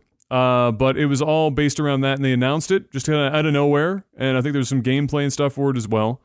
And um, uh, I I think I saw like little bits of what I think was 11. Uh, but uh, I guess I want to. I'll ask you real quick your opinion. Do you think Mega Man works now? Um, I mean, it's a classic platformer. Um, it all depends on how they do it and how they make it. As long as they don't try to go against the original like style. Um, anytime they try, the only game that's really made the transition platformer wise to 3D, I would say uh, was probably Mario. Most of the other 2D platformers, when they go into three space, doesn't really work that well. At Sonic. Metroid's been okay, but once they, you know, if they kind of do like a hybrid 2D, 3D approach where they keep the old platforming intact, it holds up a lot better. Yeah, I the way the way I think I talked about it on on stream the other day was when somebody brought it up. Um, was you know I think I think I think Mega Man still works, but you have to target uh, a pretty specific community with it. I don't think you can you can make it um. Necessarily uh, just kind of like every other 2D platformer, you know, platform shooter that exists. I think you have to have I think you have to have an element of difficulty there to attract people, and I think that you need to use the difficulty to drive people on Twitch to play it to drive sales. Uh, mm-hmm. not Boshy levels of difficulty, obviously, or some shit, but yeah. you know what I mean. It's a Mega Man game. Mega Man's associated with difficulty, and uh, Cuphead did really well, despite yeah. the fact it had no name behind it previously, and it is not an easy game and oh, yeah. they sold they sold a great number of copies of that. Uh, and and Twitch definitely helped Cuphead out significantly. This trailer looks straight fire though for Mega Man 11. Yeah, I can't see you guys playing this on stream. Yeah, so I mean the, uh, that's what I, where I hope they go with it. Um, modernize uh, modernize it a bit, maybe with checkpoints oh, looks, and stuff. Looks pretty modernized. Uh, with checkpoints and stuff, but make it, it more difficult. I guess yeah. uh, the trade off there um, instead of being like a one and done scenario. Uh, but yeah, I'm happy that Mega Man's still around. It pleases me that they're they're going back and giving it a shot. Mighty Number no. Nine was a massive. Oh, that just bombed out. It was so they, they didn't really make it. No, where they wanted to. So uh, I'm I'm definitely definitely pleased that they're that they're bringing it back, and uh, I hope it does well. We're gonna find out. I don't know if they had a release. I think they probably announced a release date for that stuff, but I don't know when imagine it's probably next year sometime, uh, spread out over the year.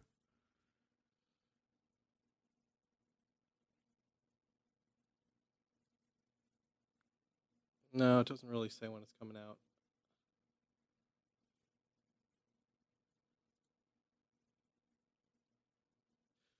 Yeah, so I'm, I, I don't see anything just yet. So they're probably just gonna keep it on the simmer for a yeah. while. Uh, I ima- I imagine probably you know, late next year uh, or throughout the year because they have a couple of titles that they're working on for it. So uh, there'll be a staggered release of some kind. We'll we'll keep tabs on it. Uh, let's head on over into tech support and answer some questions because I just put this up like while the podcast was going. While Good the job. podcast was going. Got eight uh, questions. But we got we got questions here. We got questions here. Not not a problem. Tech support, guys, for those of you who don't know, $10 and higher on patreon.com slash technical alpha nets you the ability to ask us questions on a weekly basis. And uh, we pick a couple to answer at the end of each podcast. It's pretty much how it works. Um, I got one ready. Boom. on topic. Hit me up with it. What is it? This one's from RK Mera. He has a current $10 pledge, lifetime support. Thirty-nine dollars is an interesting. Get that number. microphone in your face, you filthy okay. plebeian. I'm sorry. I'm sorry. I don't do this for a living like you. This from RK Emera or Archimera. The ten dollar pledge, 35 $39 lifetime supporter. RKO out of nowhere. RKO out of nowhere. In the spirit of failed project management, what's the worst team project you've ever had to work on where your teammates, coworkers completely drop the ball? Mm. For you, Adam, I'm also going to include college experience with group projects. Mine actually happened outside of college. Ooh. Um, in the in the whopping year that I spent in the corporate world before uh, this this whole content creation thing kind of replaced my need to pencil push. Um, so I worked. I was I was brought in as a as a Met leave cover for a Met leave cover they replaced a woman as uh, that that that or not replaced, but they had somebody come in because their original person was on maternity leave, and they replaced her with a woman who coincidentally got pregnant, and before the other woman was back from maternity leave, needed to go on maternity leave herself. So they brought in the only person that couldn't possibly get pregnant, a 22 year old male, and uh, plugged them in. That was me and uh, they were hot in the midst of completely uh, building a new website as well as a gold exchange website on the side, um, while still kind of you know maintaining their their existing website. And I was taking place as basically the online marketing coordinator. And so I served underneath the marketing manager, and I worked alongside. You know, they had a small team of um, you know design graphic designers and and and whatnot, and uh, I had to with with literally zero context. Um, the the the the manager didn't really provide me with any information. The second day I was at the job, I was sent off site to uh, the company that was building the website for us. And uh, with zero context, I was handed a file folder, not, no idea what was in it, and they sent me off to this place to have this meeting. And it was the what time it was? It was the last signing off on before the finalization of the feature set for the site. It was that meeting. So I had no context. I had no idea where the website was, where it was going, what was happening, or anything. They gave me this file What folder. they this? said they said go for it. This was uh 20 No, no, that was, that was a joke. What year? yeah, but so yes, confused? it was it was stupid that it was happening. So I just sent off and just go handle it. I was like, all right, okay, good. So go off, and I was in this meeting. I I I'm like, they're talking about new shit, and I'm reading what's in the file folder, trying to figure out, you know, what it is I'm supposed to be being okay with or whatever. That gets signed off. So so I had no idea. I was like, you know what? Sure, this all looks like it's functional. I'm sure it will be fine. Cool. I had to train so this is a brand new website. So their website previously was run run with ColdFusion. Oh my god. And I was Ancient. operating that. I was operating that with like three, four thousand products on the website, and I had to update with ColdFusion manually, and it was not fun. It's not fun. Uh, so there, you can guess at how old the equipment in this building was. Like it was archaic, and uh, they had set me up to do all of this shit that just happened, but I had to train a fifty-five year old man who had almost zero computer experience. Like, and I mean the where's the power button type, you know, I don't know how to log in. Uh, oops, I lost this file. Like, that's the kind of guy I was dealing with. I had to train him in how to, on a computer that was as old as I am, so it barely booted up, he had to be able to operate the entire back end of the Gold Exchange website by himself on this computer God. from like 1998 uh, with zero computer skills. I had to, uh, so I, it, the management didn't exist, is what I'm trying to say here. There was zero project management. I came in on a Met Leaves Met Leave, and they just fucking tossed me in there, and they were like, all right, no pressure, but the corporate website's being rebuilt and we got this other website going and we need to train this guy over here and you've got like seven days have fun and so i was like band-aiding old computer parts into the new computer to try and make it so it could at least turn on inside of an hour and i had to train this guy to do anything and i had to like i wrote a manual for him so that he knew how to log into the back end of the gold exchange website so that he could manage it and shit and it was just a complete shit show uh, from top to bottom. And uh, what made it worse was that, um, despite the fact that they gave me all these things to do, I had almost zero autonomy. So I still had to go through not even the project manager, but I had to go through the president of the company for anything that I was doing. Uh, and if it wasn't what he thought was the right way, I had to go back and redo everything that I already had done. They gave me this tiny window of time, which means I had to just kind of do whatever the fuck needs to be done. And then I had to retcon half the shit that I did because he was like, "No, that's not that's not going to work here. It's not going to work for us." And so I had to go back and do it all over again. So it was a it was a complete shit show. We pulled it off. They're still using the website now. It's beautiful, runs well. Uh, but um, it was the craziest it was the craziest experience I've ever had, and uh, I'm happy I don't have to do that again. I've got two. Um, one is where I was the project manager, and the other is where I was not the project manager. Oh boy. I'm gonna I'm gonna start with the one where I was not the project manager. Um, Okay. So this was for this was for an actual professional organization, not like a small side gig or anything. Um, and I was brought in specifically to do QA work, effectively do you know, developers would deliver code, I would put it together and put it onto the system, and then I would test it, and then if everything was good, I would release it. That was that was what I was hired for. um, great. Um, there for a couple of weeks, you know, got got the lay of the land, figure out what's going on. Sweet. We get right before the release, and I start finding some really weird problems and gaps and bugs. So I start reporting them. And literally the day before we're supposed to go live, they're like, "Hey, um, we're actually going to stall the release like a month or two, and uh, we have to re-architect some pieces of it." I'm like, "Okay." we get into the re-architecting process. They're like, "Hey, Tabin, what are the requirements?" And I'm kind of just looking at him like, "What do you mean? What are the requirements?" like, you found the bug, so you need to explain. I'm like, I just got here two months ago, man. All right. I sit down with the BAPM hybrid role, and we sit down and we hash out, you know, the gaps I found and what it, what I was told it was supposed to be. You know, like just like hearsay my part, and we start putting it together. Great. Developers go back, they deliver more stuff. We go through the whole cycle again for another month, right? we get towards the end, they're like, "Oh, hey, this actually isn't going to work. We got to push the release another month. Oh no. We got to re-architect even more of the system now. Oh we got to no. build some new stuff and integrate some all this other stuff that people want now." I'm like, "All right." Oh yeah, by the way, um, someone like these three people are moving on to other things, and we're going to replace them with some new guys. So we need you to train them too. I'm like, all right, great.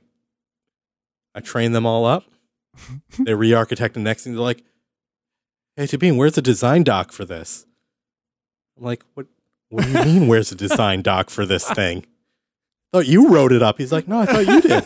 I'm like, "I'm not the requirements guy on this." It's like, "All right, we'll get you a design doc." I'm like, "Thanks." Good. Go do your work. Repeat. Happens again. Another two months go by. Oh my god. Now, this cycle continues. We re architect the system, and I've like re architected, tested, and deployed this thing like five, six, seven times to the thing. Oh, like I've, oh, I've ended up building out and like treading new territory where no one has been before for building out this. And throughout this time, every re architect, we lose a couple more people. Within a year, within a year, everyone who was on the team when I started is gone. Me and one developer are the senior people on this project. that turnover. project managers, technical architects, business analysts, developers, they've like left the firm. They're like, we can't get away from the project fast enough. and then they're like, hey, Tabin, do you want to do that? And I'm like, yeah, promote me, man. I'll, I'm, I'm totally willing to take this on. You know, but you got to promote me, give me the raise, give me the title, and, you know, give me some people so we can work on the project. Like, oh, no, we can't promote you right now. You haven't been at the firm long enough. And I'm like, okay. and then I transfer to another team. Right? Now they tried to pitch my position to other people to take the role at the level I was at. And they did not fill it for nine months oh my lord. until the guy who was my former boss who left to go somewhere else wanted to come back and he took my job at his Oh, old God. level. And that was the only way he would take the job. Oh. And uh, this was like a nine months after I'm off the project. He messages me. He's like, Hey, do you have documentation? Can you explain to me where everything is? I'm like, What do you mean, where's the documentation and where everything is? All right. and What's the other? What's what's your other example? Um, this one you you've you've heard me bitch and rant and moan about the aggressive comics Oh, website. the web. Oh, fuck that whole that thing. uh, that one uh, that one was uh, scheduled. Like we had we had our designers do the like artwork almost similar to what Nikki did for the Tech Alpha site, Pixel Perfect for all the things. I wrote requirement specifications based on talking to all the users and everything.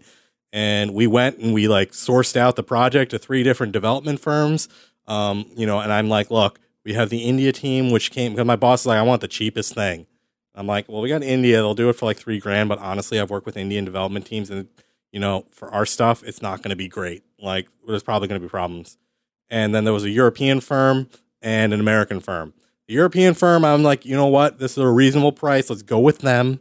It's only like seven or eight grand, but they'll do everything we want, custom, you know, for the custom WordPress stuff, and they'll put it together. And you know, we'll we'll you know, we won't have to do too much work. It'll be pretty turnkey. The U.S. firm was like twelve grand. I'm like, uh, my boss is like, Tabin, I have faith in you. We're going to go with the India design firm. Oh my god! I'm like, no. why? Why? Why, man? He's like, look, they promised four weeks and three grand. That's awesome. The European guys are going to take eight weeks. I'm like, man, come on, don't cheap out on me. You know, this is the website you're going to be using for years. Oh my god! Goes and pays the Indian design firm. We have our meeting, and they say, you know what? Four weeks. We can have this done. Four weeks. And I'm like, if you have any questions, comments, concerns, criticisms, you know, I want a checkpoint in two weeks. You know, if there's any issues, you know, we can discuss it. We can have, you know, discussions on, you know, any issues. I think, yes, sir, we understand completely. Two week checkpoint. All right, so I'm going over it. You know, the demo page looks all right. You know, not they're like we're going to implement like the underlying functionality in the next two weeks. And but do you like? I'm like, yeah, it looks. You know, the looks and look and feel is fine. All that great. I'm not going to go into detail, but now whenever people bring up this project, I get the thousand yard stare, and I kind of just remember things. Um, you get you get the Vietnam flashbacks. this site took almost a year and a half to get delivered That's from so a four week estimate. That's so Like, ins- it's so they delivered the final site, and the final site looked exactly like what we pitched them. Exactly like what we pitched them. but it took over a year. Oh no, no, no! Like when they delivered in like five or six weeks, it looked exactly like what we oh, wanted Oh, until you started clicking buttons. Oh. Well, that's kind the- of great that you can you can you can make it look the same, Yeah. but The moment we started clicking buttons, things got weird. And we're like, hey, this doesn't even meet requirements, man. Like, what the hell's going on here? And they're like, oh, we didn't understand your requirement. We will fix. And at this point, I'm having meetings with them like every week. And after a year, I'm like, you guys are wasting so much of my time. Holy I was like, like crap. it was just like ridiculous. It just got to the the, point where amount we were of like, time yeah. that could have been saved just spending the extra and money. I, I- and whenever there's an issue, I, I, whenever there's an issue with the website stuff for the, we actually ended up taking the site from them, not done, and taking it back in house and coding it ourselves, which took a while, which is what we wanted to avoid doing in the first place. And then we ended up redesigning it completely afterwards. We're like, fuck this crap. The code's just too trash. oh my And I told him, I'm like, I warned you, man. You cheaped out, and look at what you did. This is why my beard is gray. It's absolutely awful. Yeah. That's just well. I mean, at the same time, you know, I guess when, in the in the, in the grand Don't scheme use of things, Indian design firms Yeah, for no, well, yeah, there's web your- behavior. There's your cautionary tale. Uh, topical one for this time of, of year, I guess. Um, comes in from Jason Lynch. Ten dollar current, seventy lifetime. Thank you, Jason. So since it's that time of year, let's settle the age old debate. What do you top a Christmas tree with? A star or an angel? Do you have I look like I celebrate Christmas. You better. Don't. Terrible. One, one, I'm Muslim. I, I would love to celebrate Christmas, but two, I don't think I've ever actually gotten like a Christmas gift. Like other than I, I think I mentioned this last year. Like I had mentioned to someone like I never really got a Christmas gift ever. Like it's just and, and I, it's not like something I mind. Like it's just something my family never did. Um, and Oh, someone, some random guy on Twitch is like, "Yo, what's your Battle.net? I'm gonna send you." He sent me like a Christmas gift. I'm like, okay. The most wonderful time of the. I'm I'm a star guy personally. I'm I'm Star not a guy. I'm not an angel. The we had we had an angel that we would set up at home on the on on a I've on a writing Christmas gifts. yeah like on a writing desk. But the tree always a star. Always a star. Always is a it the, star. uh, is it the pentagram or like? yes, it's the pent. Yes, it's the pentagram. Uh, I, I don't know. I don't know how you roll at We actually also hang our crosses upside down for the Ah. season as well. Uh, and put sense. lights on them. Uh, It's great. You know, the nice little rotating lights around it. Just really nice kind of Las Vegas effect. I'll just put that on top of the tree right there. Yeah, there you go. Well, you know, that's a very short tree before you need to start worrying about the size of the shield. I feel like, We'll, but no, just put the shield right at the top. Just make sure it's sturdy enough to not tip. always a star. Always need to um to to see that. It just looks better to me. I, it, uh, angel on top always looks so weird uh to me. It just didn't look like it fit right. So, shout outs to all those using uh, using a star. I'll do one more question here. I'm gonna do this Um, one. What? I'm gonna do this one. Okay, what do you got? I'm going with Sergeant Dragon, bro. Okay. Oh, this one's man. uh yeah, man. This is important. I need Oh, to know this about you. okay. What the best brand of peanut butter and crunchy or creamy? Well, food since to put your peanut butter on. since we are in totally different countries, the brands of peanut butter that we are going to enjoy are totally different. Um, It's irrelevant. but here, um, I'll I'll I'll say whether crunchy or creamy first. I'm I I go through periods of both, actually, uh, where sometimes oh, and it's usually it's not like it's not like short spurts. It's months long. So there will be like a, a period where I just want crunchy peanut butter on everything, and so I'll buy crunchy peanut butter. And then there's another period where I will buy nothing but smooth peanut butter. I'm currently in a smooth peanut butter phase. You smooth motherfucker. Yeah. No, No, cra- I'm not a and Kraft peanut butter is what I buy 99% of the time here is Kraft Kraft peanut butter, crunchy or creamy, doesn't much matter. The the reason why I tend to sometimes avoid the the creamy uh, peanut butter here if it's not um if it's not like not or, or not organic but natural peanut butter is just the amount of icing sugar in it. I just try to avoid it, although it is nice and convenient to not have to stir your peanut Someone butter. Someone in chat just said crunchy, it's chunky. I'm like, all right, bro. First of all, there is actually a difference. there There is, is a third type. There is a third type. There is. There is crunchy, Yep. chunky, Yep. and creamy. Crunchy, you'll have your peanuts like broken down into a bunch of little pieces and it'll be spread much more evenly through. Chunky, you'll have entire nuts or pieces of nut, like larger pieces of nuts, Yeah. less homogeneously through the peanut butter. it's like grades of sandpaper. yes. 40 And then grit peanut butter. creamy, and then creamy is like butter. Yeah, pretty which much. I'm not a creamy guy. I'm a, No? I'm a very much a crunchy or even chunky. You know what? Bring on the texture. Okay. I like that crunch. What do you put it on though? What's what are your applications for peanut butter? Um, only in peanut butter cups or on a peanut butter and jelly sandwich. Okay. I don't put peanut butter on other things. That I'm explains why you're you are you are into the category that you are. butter. and- I'm not a peanut butter and banana guy. I'm not a peanut butter and on weird things. you put peanut butter on weird things and hand it to me, I'm gonna backhand you. Peanut butter and jelly sandwich. I I will put like ketchup. I will put peanut butter on damn near anything. I I just anything. Yeah, I had that Daryl's peanut butter burger and I was left wanting. mm. Did you wait? Did you even get the peanut? I thought you got a different Yeah. burger than the peanut butter. I got the burger. peanut butter burger because you were hyping it up, and then Brian and I were like, "I would have rather gone with the spicy one." Yeah. Well, I was hyping it up because I enjoy it. But I uh, but if you realized told, that you like if you smooth told- peanut butter, and I'm you- like, now this makes sense to me why Adam would hype this up. Well, first of all, the peanut butter they use in the burger isn't smooth, so It get that smooth. shit out of here. No, no, Uh, it's not. It's crunchy.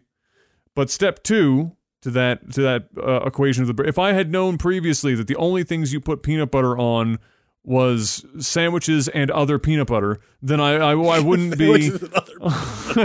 then I wouldn't I wouldn't I would not have suggested the peanut butter burger. You have to you have to like Mm. peanut butter for that to work. I like peanut butter.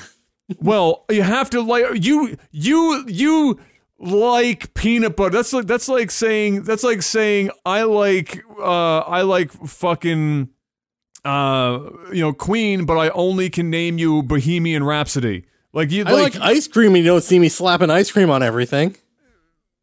well that doesn't uh, but but the applications in which you use ice cream in might be more limited than somebody else's. If you're going to put peanut butter on a burger, you need to have a pretty broad range of where you're going to put your peanut butter. You can't just you can't just be limited to peanut butter sandwiches and Reese's peanut butter cups. Like that shit's not going to go over well for you at all. And in terms of brand, I go with what Choosy Moms choose, and that's Jif. That's when I we get we have Jif here as well. Um and and so yeah, I mean uh of of my all the American friends I have, Jif seems to be the the the go to most of the Oh, yeah. time. Oh yeah, I am a Um, choosy mom. Yeah. Fuck. But I put peanut butter on damn anything. I mean, I'm a peanut butter banana, peanut butter apple, uh, peanut butter burger, peanut butter cups for sure. Although they changed the formula of that, and, and I'm not a Uh. biggest a big enough fan of Reese's peanut butter cups anymore as I used to. But peanut butter on damn near anything. peanut butter on ice cream. You take peanut butter and put it Peanut on butter jelly vanilla, uh, vanilla ice cream. Delicious. Put peanut butter on fucking anything. That's pretty much where I'm at with with that. Uh, I'm not even a big peanut butter and jelly sandwich guy. I'll just make a peanut butter sandwich. I do that too. I'll have just peanut butter. Like I don't need the jam or the jelly. I don't, I don't need that. Just give me the peanut It butter. It depends. Like if I want something that's not going to completely dry my mouth out, I'll usually throw something else in there because the jelly helps. Like you know, Do you want to know that- what the goat is? The goat what's the goat? butter first, then peanut butter, then banana, then honey. Sandwich, life changing experience. Not the banana Life- on peanut butter guy. life changing experience. Take the banana out, peanut butter, butter, honey, also still a life changing experience. I'll give that a go this winter. Give We'll it give it a go. I'm telling you. And use your chunky or whatever because it'll be great. It'll be whatever. It'll replace the banana for texture and just and just go wild with it. It's it is very very very tasty. Well, ladies and gentlemen, now that we've tackled some of the most con, you know, uh, important issues, complex issues in society today, like which version of peanut butter do you eat? we're going to call it a show there. We're going to wrap it up. Another episode of Technical Alpha in the books, the two man show, running wild at two hours, 13 minutes, and six seconds. Not bad. Booyah. Not bad at all. Let's do a quick shout out to our Patreon producers who continue to put food in our mouths. Uh, and hopefully continue to after Patreon tries to take food from theirs. Jetrix, Postal Panda, Jamaican Jazz, Adam B, Toad of Steel, Naily, Derek P, Frysy, Ice Wolfie, Jorbach, Lars M, Matthew W, and Xavier A. All of you legends. And so is it's just basically everyone else on our Patreon page supporting us the way that you do. Because again, one in four listeners. It's a crazy ratio. I'm loving it. You're going to be getting uh, your stuff soon. Panic has actually been sending stuff. Like, there's how many packages? Like 500. I have to pack 500 boxes. There's a lot of labels, boxes. Yeah. I'm just trying to get them all packed because I have to do all the labels at once. So like Yes. it's just really tedious to do like some labels and some packages. So like I'm packing everything up. My hallway is like just filling Lined. up with boxes. lined with Um, boxes. so when you yeah. start receiving it, please Send us pictures. send us pictures. Hit us up on Twitter. Hit us up on Facebook, uh, Patreon, wherever you want to send us those pictures. We'd love to see them because they're going to be en route. Uh, we will be back next week. Same bat time, same bat channel. Uh, thank you once again for listening. You can check us out, technicalalpha.audio, if you want to get more information on the podcast. If this is maybe your first time listening, uh, shout outs to anyone and everyone that rates us on iTunes because it really does go a long way. And uh, let somebody that you know uh, know about Technical Alpha if you think it's something they'd be into. We'd uh, appreciate that help at uh, in terms of growing the podcast as well.